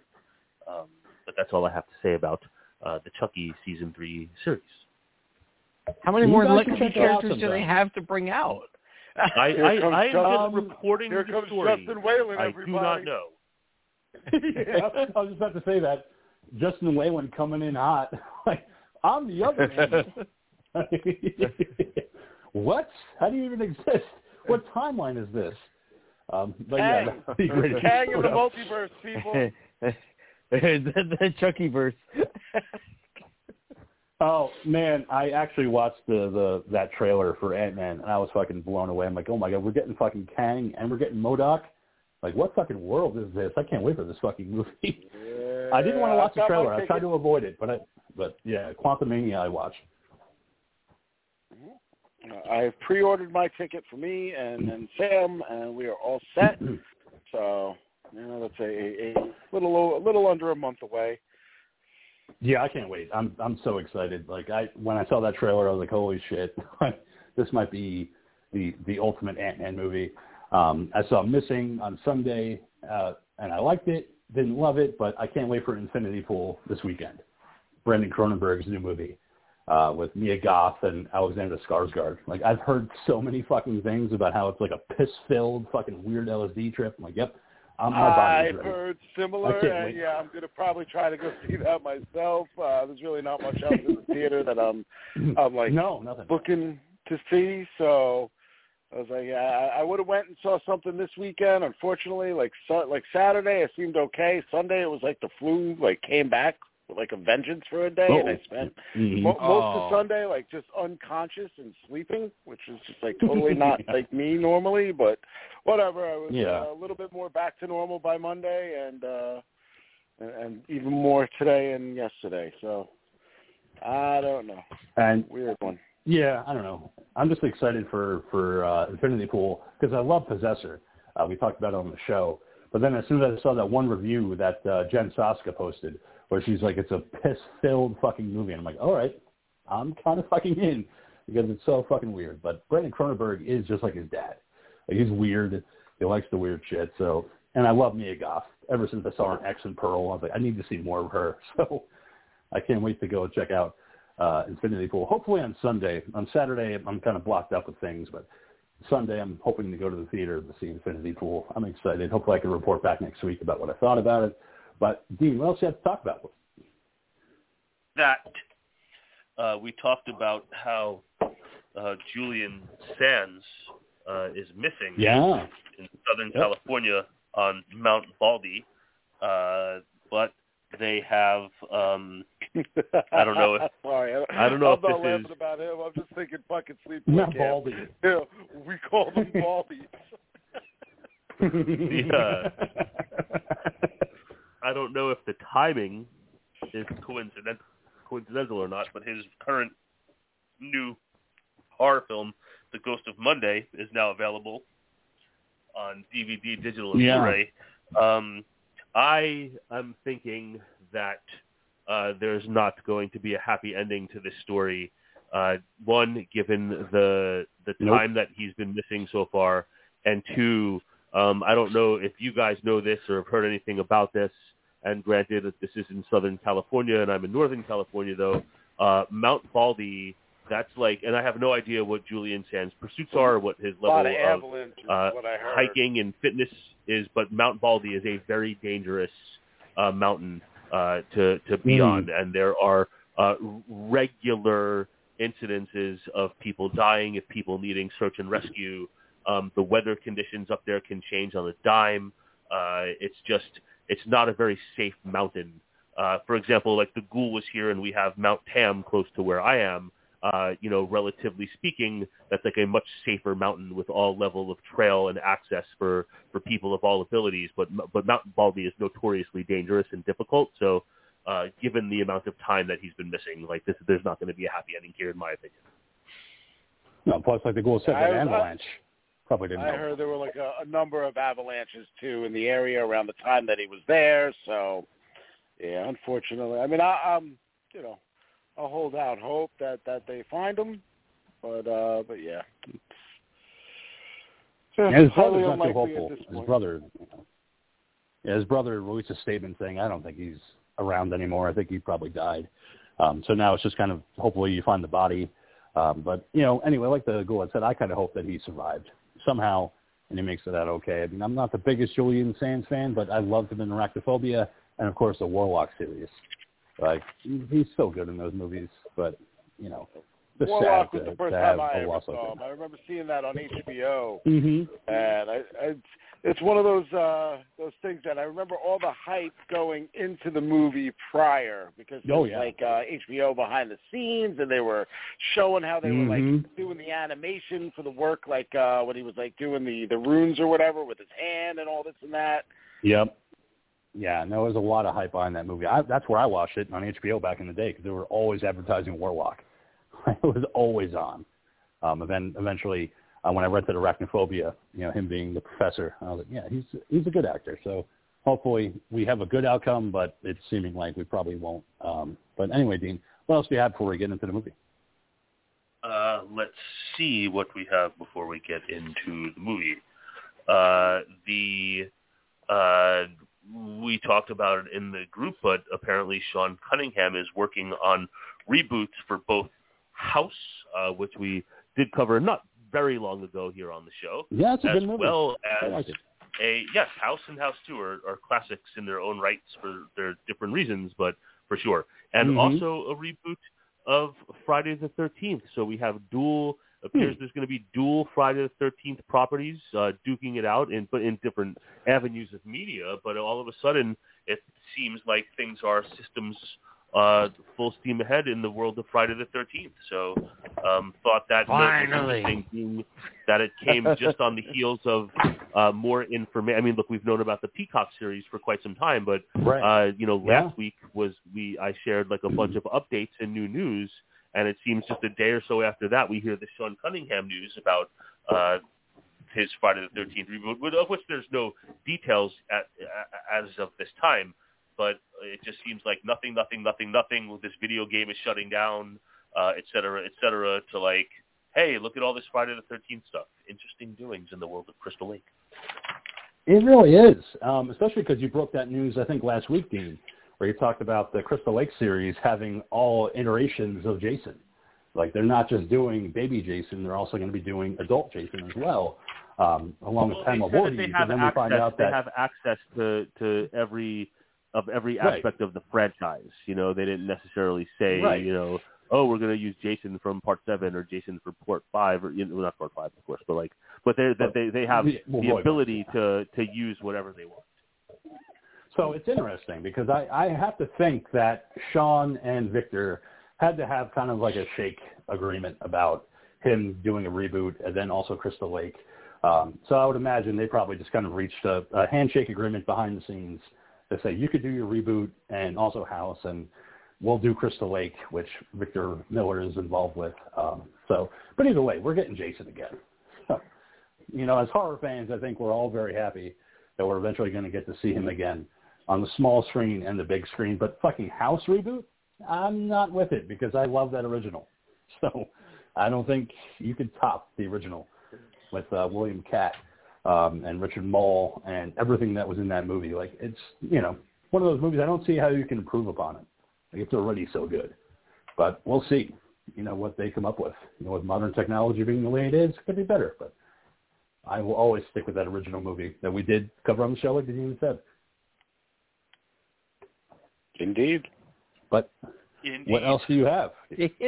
and then uh, cinematographer uh, Michael Simmons Hunt? uh, Oh. said Mhm. that uh, David Gordon Green's Exorcist, uh, part one of his trilogy, is 90% done and is right on target for its October 13th release later this year. Okay. You know, I'm looking forward to it. Um, I also found out before the show that uh, for the Ghostbusters sequel to Afterlife, which is supposed to come out later this year, uh, that Bill Murray, Sigourney Weaver, Dan Aykroyd have all signed on along with uh, uh, the other characters that were appearing in the movie, um, Ernie Hudson as well. But it seems weird to me that they just signed on now. You're trying to make a movie that's going to be released later this year. I would expect a delay. Like I think it's going to be 2024, if I'm being reasonable, because they just signed on now. They're not even in production yet, but they want to get this movie out by Yeah. December. I can Uh-huh. guarantee you it's probably not going to come out in December. Like I would see maybe an early 2024 release for Ghostbusters, the sequel to Afterlife. Because that's just there's been nothing being said about production going on, and they just signed on now. So Yeah, we'll see what unless- happens. I mean, Yeah, unless production was starting tomorrow, then I don't think that you can be hitting that December 20th uh, release date. Um, I feel that I had in my I had in my notes a week or so ago uh, the word that uh, Finn Wolfhard and um, I can't think off the top of my head the name of the actress that played the girl, McKenna Grace. McKenna Um, Grace, yes, yep. Were were definitely going to be back, but at that point in time, I had not heard about any other casting. So uh, to hear about uh. Bill Murray and Dan Aykroyd and Sigourney Weaver signing on, uh, that is that is new news. But yeah, like I said, if this thing is not in production by like the, I would I would say at the absolute latest, the end of February, then I can't see that them them getting this done by the twentieth. And maybe I'm wrong, but who, who the fuck knows? It, it just, I don't see it happening. Because you have to film it, you have to edit it, you have to get it out, trailers and everything like that. So, You have to I'm- deal with Bill Murray track. actually showing up or not. yeah. He might back out at the last minute. Who knows? He's notorious for that, but we'll see. So is that it for you, Dean? Or do you have anything else? I mean, it, al- it also depends though on the. I mean, obviously we know it's going to be a special effects heavy movie. So, so realistically Yeah. speaking, I mean, they could get the actors' scenes filmed within a few weeks, and then it's a few months True. worth of special effects. You know, so it, it it could be done. Could be. I just I would expect a delay. Um, just from you know everything from editing and stuff like that. Then you get the trailers out. So we'll see. I mean they have uh, pegged the December release, but you know nothing has happened yet as far as production. So we'll see what they can do. But anyway, like I said, Dean, have anything else before we get into the movie? Uh, one one final thing that I'll bring up here, and I know that Go uh, for it. you know you're probably itching to get into the movie, but let's not forget that this movie's only an hour. You know, so Yeah, Uh, that's what I'm saying. That's why I'm, I'm relaxed about it. I'm not so, you. so, so so. relax. But the final thing that I just want to mention real quick is that uh, I have talked about these different uh, screenings that have take place uh, through the on-set uh, Ken Carpenter's on-set cinema company, and uh, if you are feeling like uh, traveling later this year in September. Uh, September 8th, you can come to Santa Cruz, California, uh, where you will have the opportunity to, to take in a screening of Lost Boys on the Santa Cruz boardwalk where the film was Ooh. was filmed, as well as cool. I thought it was Santa participate. I know it was Santa Clara. No, Well, it was filmed in, on the the- Santa Santa Cruz. Clara- It was filmed in the Santa Santa Clara. Cruz boardwalk, Santa Carla. Yeah. Sorry. but No, it was filmed in. Yeah, but Yes. but also what we're we're not co- covering uh, us. We, but yeah. um, uh, so, sorry, but yes, Santa Cruz, where the movie was filmed, uh, is where you can take in a screening. And in addition to the screening, uh, there is going to be a walking tour uh, uh, where you will get to see many of the locations that are still there uh, that you got to see while watching uh, the original Lost Boys movie. So. Uh, you know, the for king just wants men. to know is the sexy is the sexy saxophone that's going to be there. Hell yeah, Tim Cappello. Uh, I I do Fuck not yes. know. I do not know if he is going to be there. Uh, this is not until September. Um, Santa Cruz is, uh, you know, uh, only about a two-hour drive, depending on traffic. Uh, Santa Cruz is a place that we have gone, you know, not frequently, but we have been, you know, kind of regular guests to Santa Cruz uh, for music, for for the boardwalk, for the beach town, and um, who knows if I will attend this or not. I probably will forget about it momentarily and uh, not ever remember it. But anyway, Put it on your uh, calendar, that man. is what is going on. If, if you are into horror movie tourism and you love The Last Boys, uh, The Lost Boys, then there's a pretty cool opportunity for you to, to see this film in a unique setting where it was created. Where there um, is also going to be some of these things throughout the year, celebrating My Bloody Valentine, The Strangers, Silver Bullet, and Halloween Kills. Oh, that's awesome. Very fucking cool, man. All right. Uh, so is that it? Want to put And- one more in there- there? there Like you how have Jamie Lee. Curtis There- got there- uh, nominated for an Oscar, not for Halloween Ends, but for Look at this. The King of Everything Bars is like, All at let's Once. talk about more news. Who, whoever would have thought? more news, more news. No, we could, just we because talk that was the last thing I wanted to talk about because we didn't bring it up. That's the fact that Jamie Lee Curtis got nominated for an Oscar, and I was like, oh shit, Halloween Ends. I was like, nope, not Halloween Ends, but for everything Nope. everywhere all at once. So I was like, Which you nice. still need but to at the same see, King, right? Well, yes, I still have to see. I'm looking Vampire forward Academy to it. I have canceled it. after one season. All right. So, uh, Ghoul, this is your movie. It's Tetsuo, the Iron Man from 1989, directed by Shinya It's your moment. Tsukamoto. So let's talk about it. Uh, the synopsis, what you thought about it, and let's uh, get into this hour-long fuckfest. Synopsis? I don't know. The fucking movie's weird. Okay, I, there's some dude. He gets wrapped in metal. There's some fucking that goes on. There's some spurting that happens. Everything's black and white, and then shit moves in like weird stop motion animation style. Tetsuo, everybody. Uh, you know, it's, this is one of those where like I kept catching it like uh I'd look up on Shudder and I'd be like, "Oh, look at this movie. It sounds interesting, you know." And it's, "Oh, it's a cult this, it's a cult that."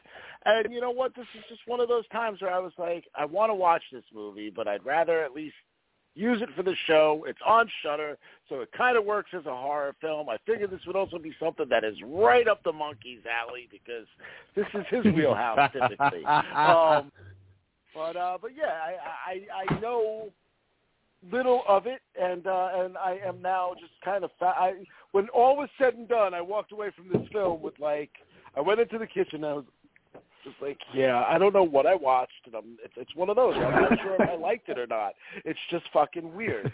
And uh, you know, I, I am looking forward to seeing the sequel and trying to see what he might be capable of doing with uh, with a little bit more budget and and a, a bigger scope. There's two more. There was a trilogy. Yes, Uh, so there's there's a two sequel more. and there's a third one that came out a couple of years Mhm. ago. Um, so I have to watch them both. I remember part two kind of vaguely, uh, but I have not seen part three. So we'll get into it uh, at some point, I'm sure. Uh, but Dean, what do you think about Tetsuo, the other Iron Man, not Tony Stark? I thought Robert Downey Jr. did a fine job uh, as Tony Stark. I think it's weird when you see uh, Gwyneth Paltrow as Pepper Potts. I think is bizarre casting choice.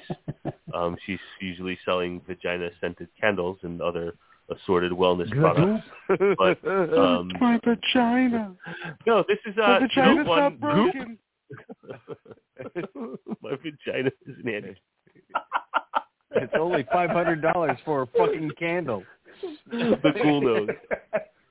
the cool nose. The sunshine. We've had that discovered. Um. Anyway, uh, this Slow is, it. this is this is an interesting, bizarre, weird, fun, fun one. Uh, I feel like maybe I'd heard about it this somewhere. Like maybe there's something familiar about the name of this floating around in the recesses of my brain somewhere. Uh, but I thought this was bizarre and fucking weird and, and kind of cool. And I, given it, it its whole presentation, I appreciated the short running time. And in, in a way, it uh, reminded me of uh, something that might have belonged to the Guinea Pig series.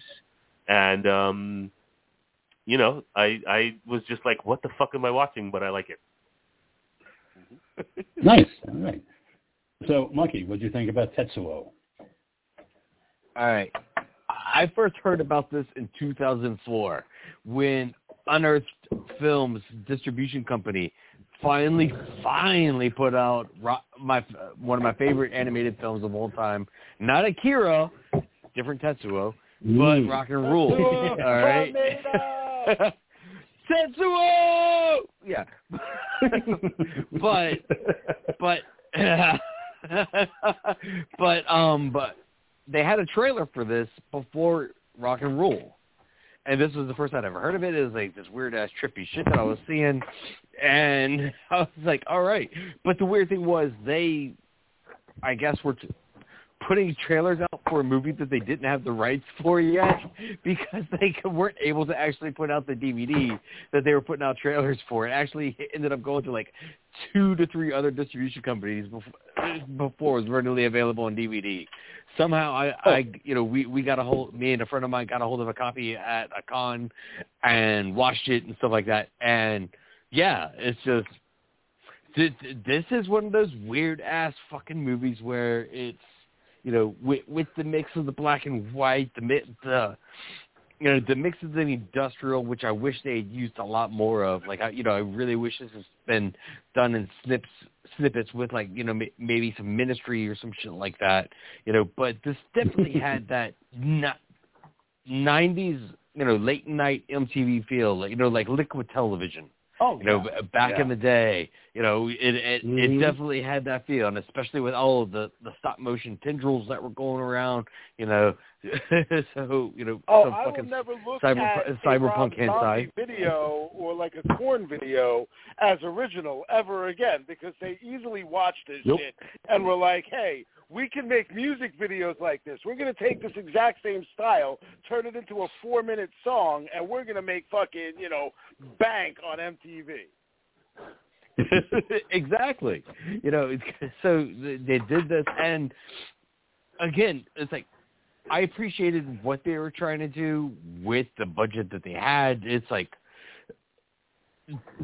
he wanted to, you know, the creators wanted to make something weird. They wanted to, you know, make something original, but they obviously had little no money, but a shitload of fucking patience to be able to do nine, you know, ninety fucking minutes of almost, you know, nonstop stop motion. but you know, so all of this, and it's just how can you not go f- fucking wrong with a big ass cyber cock? Oh my god. so yeah, th- you know, th- this is this is my th- third time watching this movie, and yeah, it's it's fun, fucked up ride. hmm Um, and yeah, back in the early 2000s when I was in high school, um, I used to hang out with a lot of people that like movies and horror movies especially. Um, and there was this one guy who was like, well, I got this movie called Tetsuo, and it's the Iron Man, and it's fucked up and it's crazy. Um, he's like, well, what do you got? And I was like, well, I'll give you my copy of Eraserhead. So you can watch Eraserhead, and I'm going to watch Tetsuo, and we'll see which one is more fucked up. And he's like, yeah, Tetsuo wins. I'm Hey, like, you know what? Eraserhead. Yeah, I love Eraserhead. One of my favorite David Lynch movies. So um, we we compared notes, and I was like, yeah, Tetsuo's kind of fucked up, but I still like Eraserhead because I think Eraserhead still has one of the greatest fucking finales in a movie.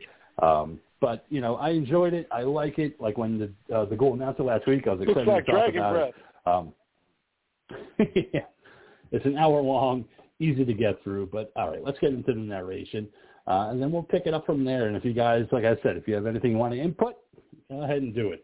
Not a very long movie. So we open with a metal fetishist who enters his Tokyo hideout, which is full of metal parts and photos of famous athletes for some reason. He just cuts them out of magazines and posts them around for motivation, maybe. Who knows? He then cuts open his thigh and thrusts a large metal rod into the wound. Later, he unwraps the wound and discovers it's rotting and covered with maggots. Horrified, he runs outside in the street and gets hit by a car. But of course, that's what you would do. I mean, you know, you shove the fucking metal rod in your leg, you fell asleep, and all of a sudden, oh no, maggots? Well, you know, what else did you expect? He's Well, because kind of- he was trying to make himself uh, stronger, like an, you know a marathon runner. That that that was the point of all the all the pictures in the apartment. That's how I, I He was took it trying to like get he was big. trying to, like, okay, we were looking at pictures of like athletes who are, you know, at the Yeah. the height of what human beings are capable of doing. He's trying to make himself Mhm. more. Exactly. um, so we later cut to a salaryman who is tormented by visions of metal and industrial machinery. While shaving in his apartment, he notices a metal spike protruding from his cheek that spurts blood. When he touches it, it's all over the place. And then he speaks to his girlfriend on the phone, mushy mushy, mushy mushy, mushy mushy. And then she's like, hey, you know what? I can't thinking about that uh, thing that happened earlier, the hit and run. And he's like, oh, yeah, that's kind of fucked up, right? and then we have to cut away because the salary man has to go to work. So he leaves for work. He goes to a train platform and sits down next to a woman wearing glasses. She notices a mound of flesh and metal laying on the ground. So what else do you want to do with it? Poke it with a pen. But it quickly overcomes her and turns into a monster being controlled by the fetishist who is laying face down in this metal and meat fucking pound and laughing the entire time, controlling this woman. So the sour man flees in terror, and she chases after him and waving her metal meat stump of a hand at him. And he's briefly able to escape by stabbing the woman with a pen. She soon finds him, but he's able to defeat her by sword. hugging her super hard. so he decides to hug her super fucking hard and then punches her so hard that the metal meat wad falls off her hand. And then after the fight, he realizes the flesh on his arm has turned into metal. This guy's having a fucking day. Like, do you call it a work at this point? Probably should. He doesn't. He just fucking goes on with his day. Probably should call it Just run it under a cold tap. It'll be okay. That's what you always have to do. Neosporin will take care of it. No, no, no, Neo. Living Neosporin. under a cold tap, the Shaun of the Dead treatment. Living under a cold tap. So the sour man against you, leaves his girlfriend dancing erotically while snapping her fingers like she's in the fucking West Side Story remake. But instead, she also has a phallic hose attached to her, which she uses to fucking right in the butthole. Oh, oh man, like just yeah, this whole thing. I yeah, I could. wow, and it's just yeah, they trying to hit it from different, damn near every angle they can except the angle. You know, and I was just like again the fact that it's all stop motion too. So you got to have someone, her like moving just a little bit, someone moving the hose a little bit, and then the poor motherfucker that's in the position literally just staying there the entire time. So it's just Take it. yeah. And like, like the like the Mushy, girl said mushy. earlier about like Rob Zombie, I got to think that Dave Brockie saw this movie and he's like, "Fuck yeah, we got to put that in Gwar." I guarantee you, he saw this fucking movie and he was like, "It's all got to go in. Like, we have to put everything in this movie into our act." Um, that's the vibe I got. But anyway, when the sour man awakens, he's horrified to see his metal transformation is getting worse, with his face becoming metal, and that's when he and his girlfriend have sex. Afterwards, he makes her some food, slamming the pan down in front of her, and he's like, "Here, eat this shit." And she does, but every Suck is followed by loud metallic noises. um, and for some reason in the fucking movie, uh, Tsukamoto decided to make everything fucking wet. Like everybody's fucking sweaty the entire time, just dripping Because down it's fucking hot. sweat. They, they Uh, got no air conditioning, man. They're in a tiny little apartment. It's obviously in the middle of I summer took too. it as it's like a fever dream. It's an infection. You know what I mean? Like you're all of this stuff that's going on. You know, you you like we see the maggots on the guy's skin earlier. You know, like it's Mhm. infection. So so whatever is going on, you know, your body is rejecting it. The way the body rejects these things is through a fever. ah. That makes sense. So his girlfriend starts sucking and licking on the fork, and it made my fucking teeth hurt, like fucking big time, Dude, when she starts doing Yeah, that. there's fucking things in this world that I fucking can't stand. Like biting a fucking kitchen utensil, man. Like you know, there- there's those times Yep. you go to like bite like a fucking something off of like a fork or or even like a you know like a spoon, and you think you're fucking you're in the clear, man, and nah, you fucking chop right down on that shit. It hurts. It hurts. It hurts my I feelings. it. I fucking hate it. Yeah, I know. I just I cringe every time she bit down on the fork. I'm like, please stop, please stop. But, but also, it's just you had guy. all of that the, the the the heavy screeching sound going along every time she was doing it too. You know, so, so again, it's make make it messes messes with you some. Is is she starting to turn metal as well yet? You know, or, Mhm. or you know again just like they s- oh say you know just on onslaught on the senses too because this thing is just beating you with constant sound too. You know, that's another thing Like about the this movie. metal. It's just the yeah, no fucking quiet moments during this fucking movie. It's just Nope. slam, slam, No, slam of sound. Not a single quiet moment. Um, so suddenly, the salary man's penis is transformed into a large metal drill. He runs and hides in a room, ev- eventually letting his girlfriend in to see what he looks like. He's almost totally Iron Man. He loses control and attacks his girlfriend. After she briefly incapacitates him with a blow to the head from the frying pan and a few knife stabs to the leg. He regains his Boom. to. She's like, you're not fucking me with that, and then no mushy Yeah. mushy. and that's the thing is that she stabs him in the leg with a knife and she's incapacitating him as best she can. And then finally she stabs him in the neck with a kitchen knife before he can fuck her with his robotic drill dick. But she's on top of him, and obviously that drill dick is there. So while on top of him, the man laughs maniacally as the couple lick each other's starts Look at him. yeah. Before the girlfriend dies after being drill fucked to death. And then later he's like, let's have a hot bath. You know? No, I mean, I, I the stuff that we were seeing with. So, like at first, it was weird because I thought, like, you know, we're seeing the guy laughing. I didn't realize, like, he's the guy that stuck the fucking thing in his leg. I'm thinking Salary Man is the one that stuck the thing in his leg, and then I was like, oh wait a minute, no, Salary Man's the one that drove the car. Um, I was thinking like the the little laughing guy is like this little dude like inside like certain things. but I, I guess the idea is that he's like taking over these people from like whatever distance it is. Yeah, like he's controlling Yeah. the girl, you know, he's controlling his girlfriend Mhm. at this point. So like whatever whatever powers he's gained, I mean, this is kind of like a fucking superhero supervillain origin story in a lot of ways. Yes. Yeah. I would completely agree with that. It is. Um, you know, and, and whatever the fetishist uh, comes across and possesses, he takes them over. And we'll see that uh, later uh, with uh, the salaryman's girlfriend. Um, Now here's but then a we cut to a right? flashback. Yeah, If yeah. he was controlling the salaryman's girlfriend while the salaryman was fucking her. Is it gay? I, only if it's your dog. I feel that, um, and I just think it's funny that they refer to the still in Japan that they refer to all of those common workers as just as salarymen. I think it's a really funny term. A salary man. yeah. We don't know what he does, but he's a salary man. You know, he goes to work, he wears a suit, he has a briefcase.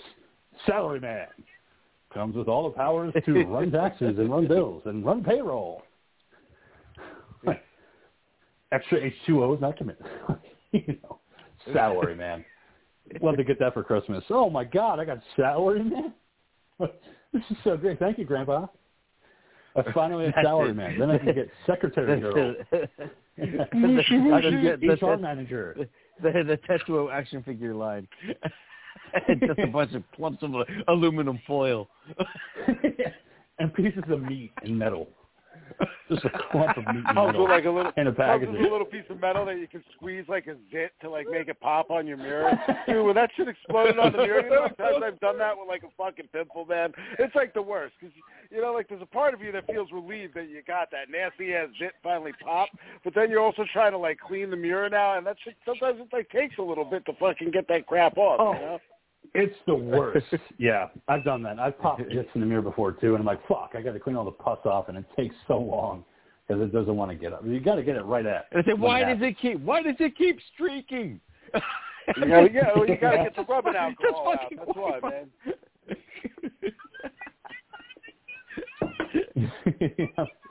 it's like the glass cleaner's not getting it out. I got to get to the other side. I don't want anybody to know my secret shame of popping zips in the mirror.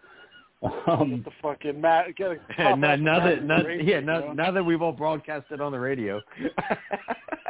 I don't care. There's like three people Well, listening fucking- right now. They don't care. I'm a 45 year old man. Believe me, man. There's plenty of things that I've done worse than fucking popping a zit all over a mirror, man. That's not even scratching the surface. like like having a case of drill dick in the bathroom. oh, of course. So we cut to a flashback showing a doctor talking to a younger version of the fetishist who came to him with a piece of metal in his head.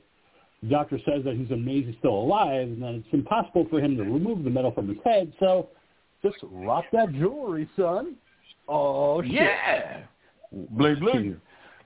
He's like, okay, I, I guess that's what I'll do. I'll just I'll make it jewelry and just fucking hang out with it. Um, so later we see that the Salary Man's transformation into the Iron Man is complete, now looking like a metallic version of Oderus Urungus. And we see him push a pipe from his mouth and drip some clear liquid into his dead girlfriend's body, who's laying in a bathtub filled with water and roses. And that's when he receives a phone call from the fetishist who tells the Iron Man that he's coming for him.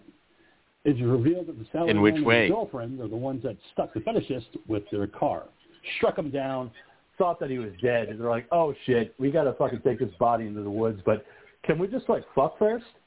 Like it's fine, like he's dead, like you know, it's it, we're just gonna bury him later, but let's just get our fuck on first. Oh my god, if you're watching this, I don't know, but we need to fuck.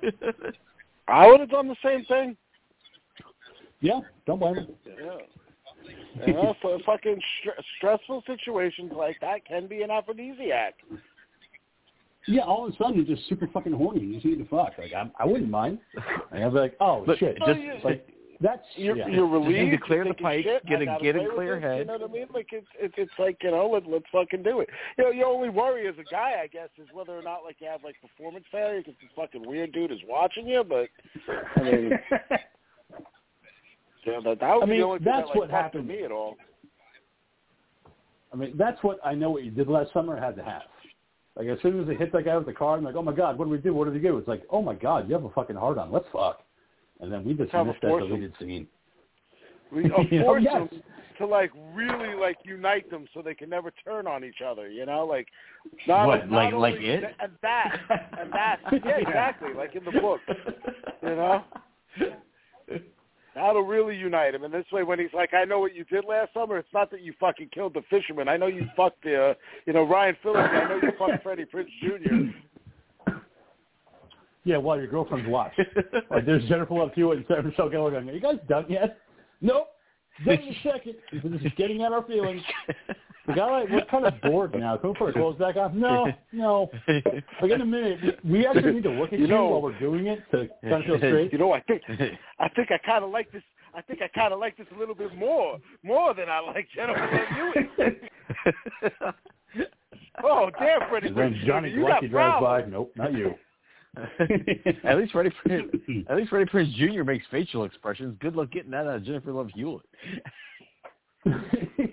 but what he does not. Man, Freddie duh. Prinze Jr. has one expression, and it's fucking I'm tired and I'm gonna cry. That's his only expression that he has. It's- Dude, Freddie Prinze Jr.'s fucking one expression is "I'm confused."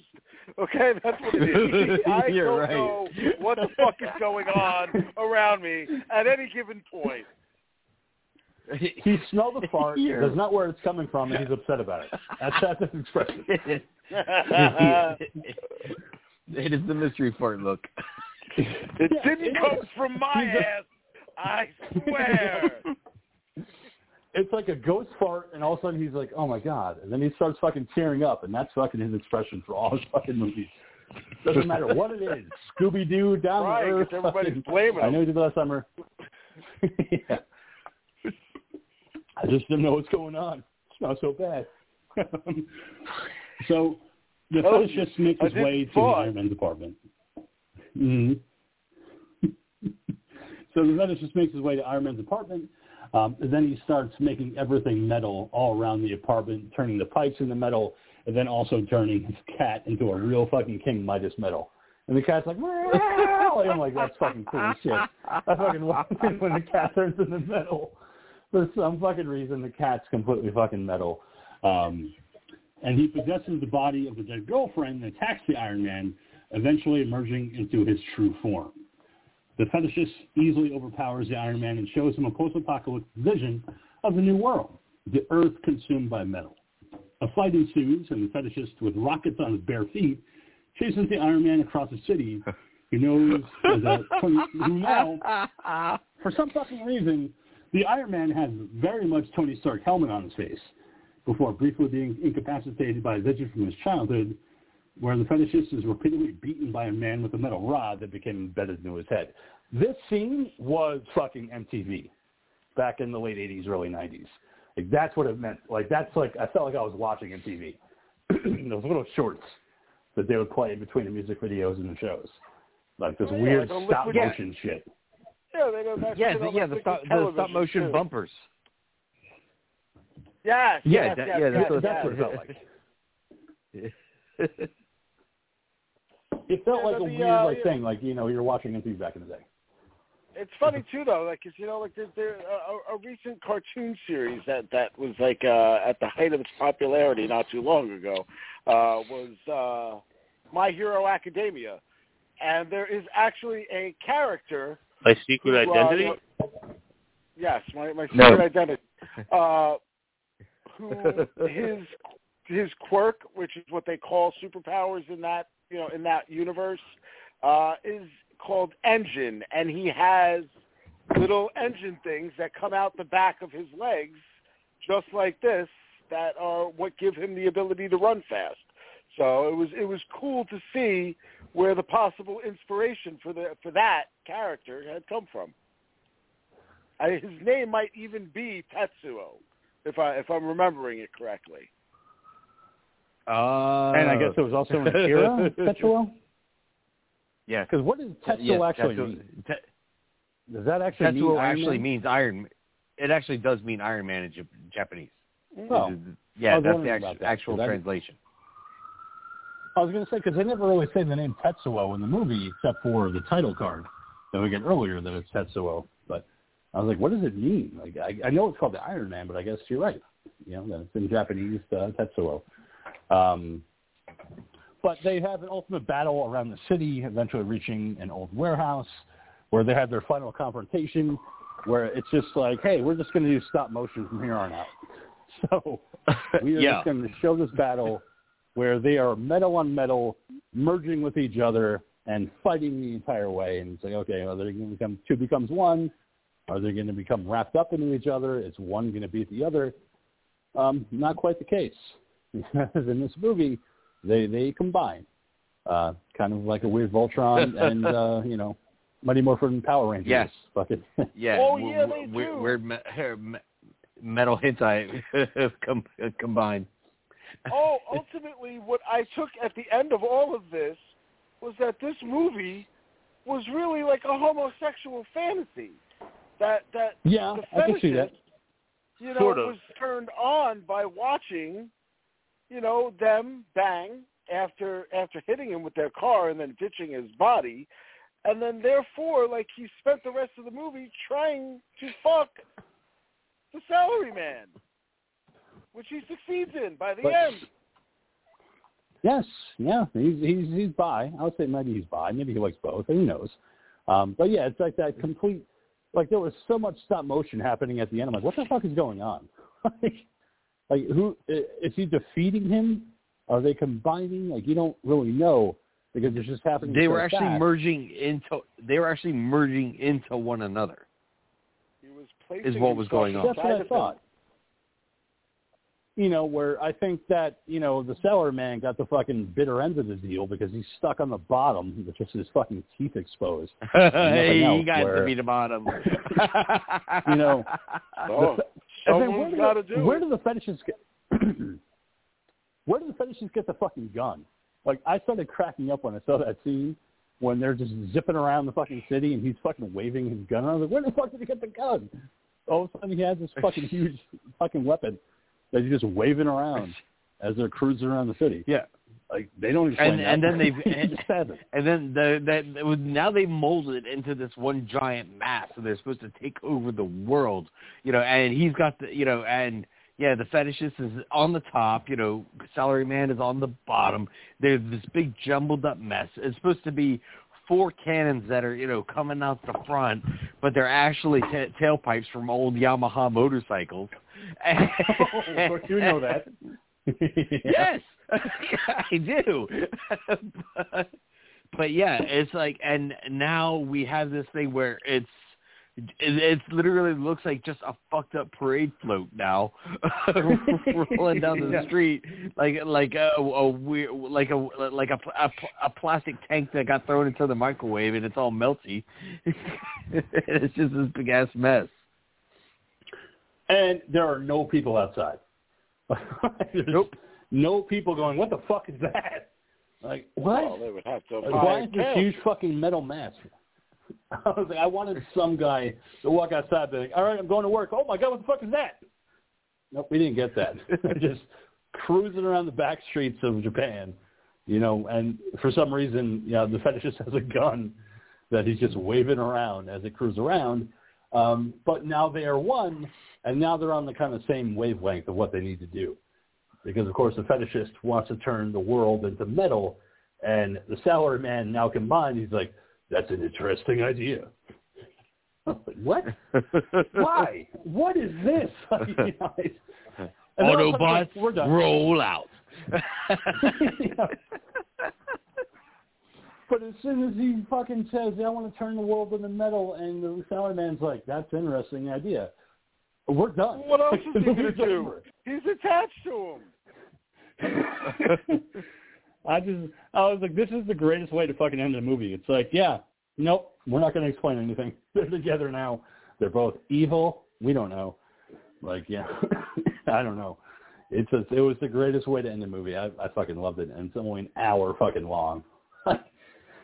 I was like, oh, it's an hour and seven minutes. I was like, yeah, that's right. You know, I remember watching it back in the day, and I'm like, this is a fucking short movie. Uh, but I was like, at least the Eraserhead, as fucked up as it is, it was a little longer. I mean, it was like an hour and a half. and it was also David Lynch being experimental and enjoying himself. But um, I just I, I love that movie. Maybe I'll make it my pick one of these days in the show Eraserhead. I'll have to I've show been you on the guys fence that. with it a number of times, so Yeah, me too. I, I don't know if it's it's worthy enough to talk about, you know, for an episode. But after watching Tetsuo, I'm like hmm, maybe. I mean, you know, you got to see how weird David Lynch gets at times. Um, but you know, that is Tetsuo, the Iron Man. Again, short movie, experimental. The um, Iron Man. But I, I it's one of those movies where it's like I feel like it's one of those movies where I feel like if you're looking for something different, like if you just go into it completely blind, knowing nothing about it, I think you might enjoy it. Like I think there's some things to enjoy about Tetsuo. You know, the stop motion, all the metal, all just the weird shit. But you know, it, it's a certain vibe. You know, you have to be ready for it. Um, that's uh, one of those things that we didn't bring up earlier in horror news uh, with the dean, but a movie like Skinamarink that came out um, for a week in theaters based off a fifteen thousand dollar budget ended up raking in eight hundred and ninety thousand. Um, and it's a weird experimental movie, and people are like, "Yeah, it's not for everybody, but you might like it." So that's how I feel about Tetsuo. Like, it's definitely not for everybody. It's not a linear movie.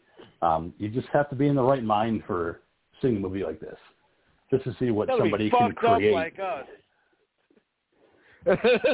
yeah. yeah, but uh, the other thing though is we see so many horror movies for the show, you know, and and we break them down, you know, go, go deep into them, and it's and Yeah. I can also see where it's like all you know where we kind of get into that point of the the same mindset of you know movie critics and music critics and all that kind of stuff is because we've seen so much and we delve so much into it and stuff like that. It's like when you come across something like this, it's nice to come across something fresh, cleanse the palate, you know, and just be okay. That was definitely something different, you know.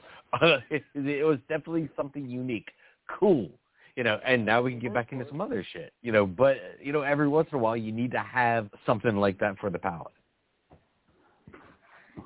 Well, I completely agree, and that's why I was kind of excited because after we covered Possession, I was like, it's a good movie, and then we're going to go into Tetsuo, and I'm like, all right, so palate cleanser time.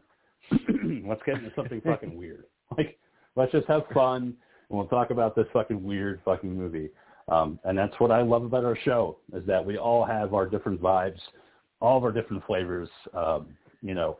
And I am definitely going into 2023 with the show just picking movies that I fucking love. And if you guys don't like it, that's okay. you know, but we're still going to talk about it. Hopefully, I have some things to surprise you with. But speaking of picks, Last Dean, house on the next left. week the pick is yeah. What do you have for us, Dean? What do we talk about next week?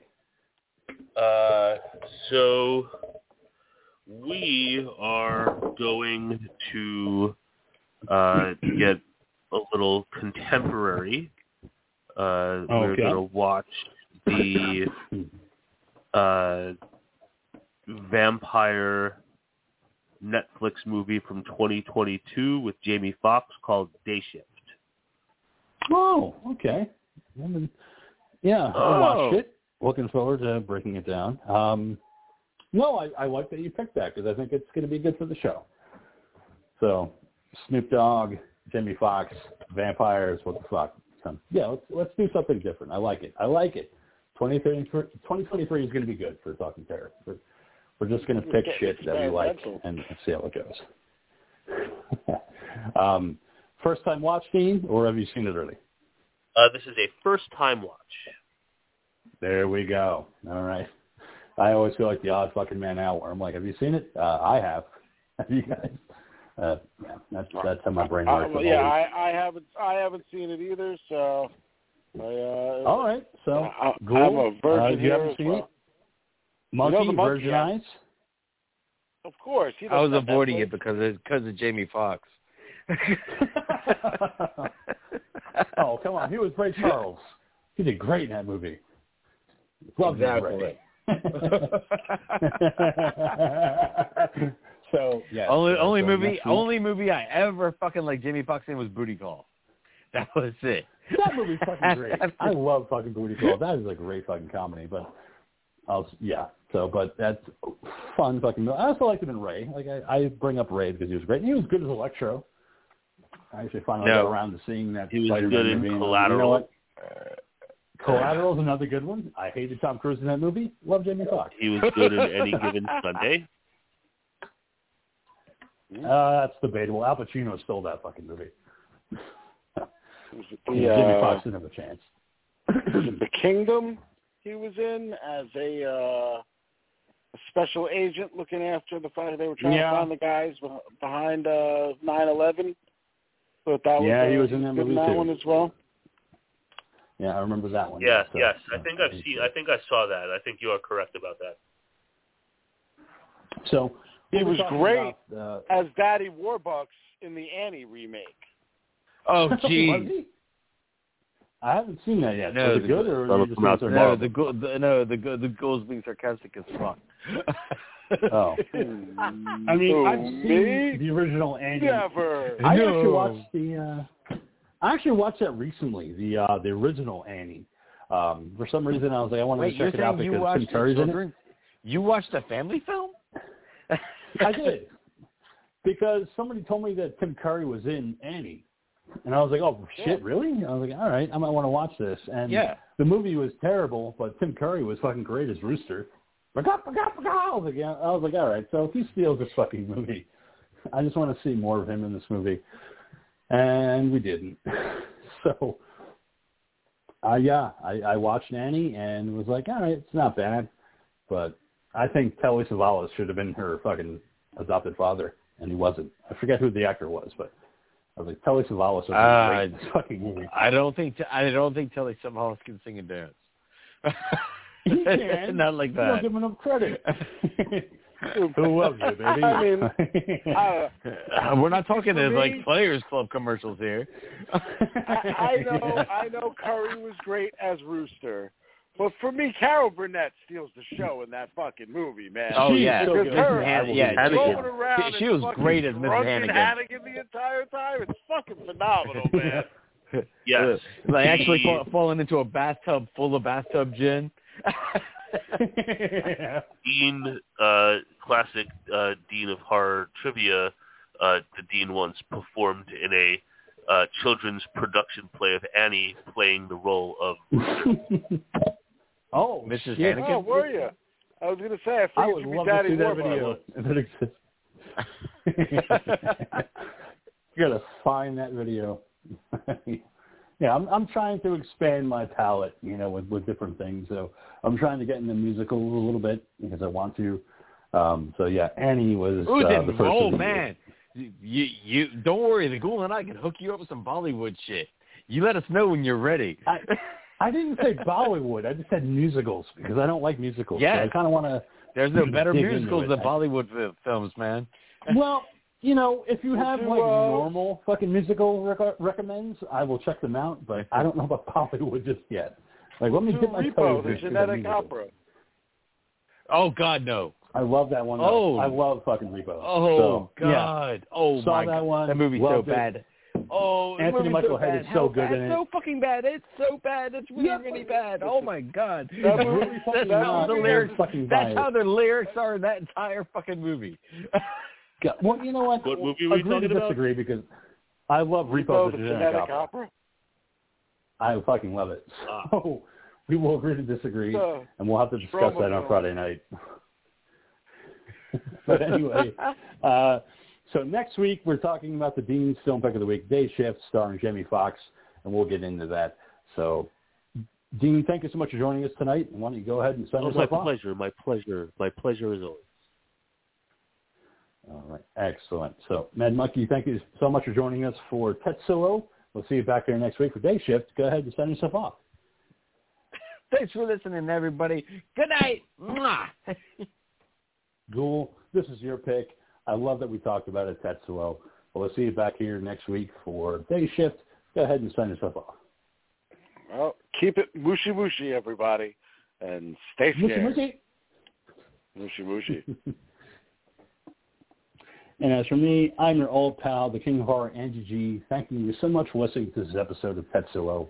We're going to be here back next week for the Bean's Pick of Day Shift. Hail Satan. Hooray. Hail yourselves. Hail Oderus. Keep America strong watch horror movies, check out Infinity Pool. It's in theaters this weekend. We'll see you back here next week. Tornado!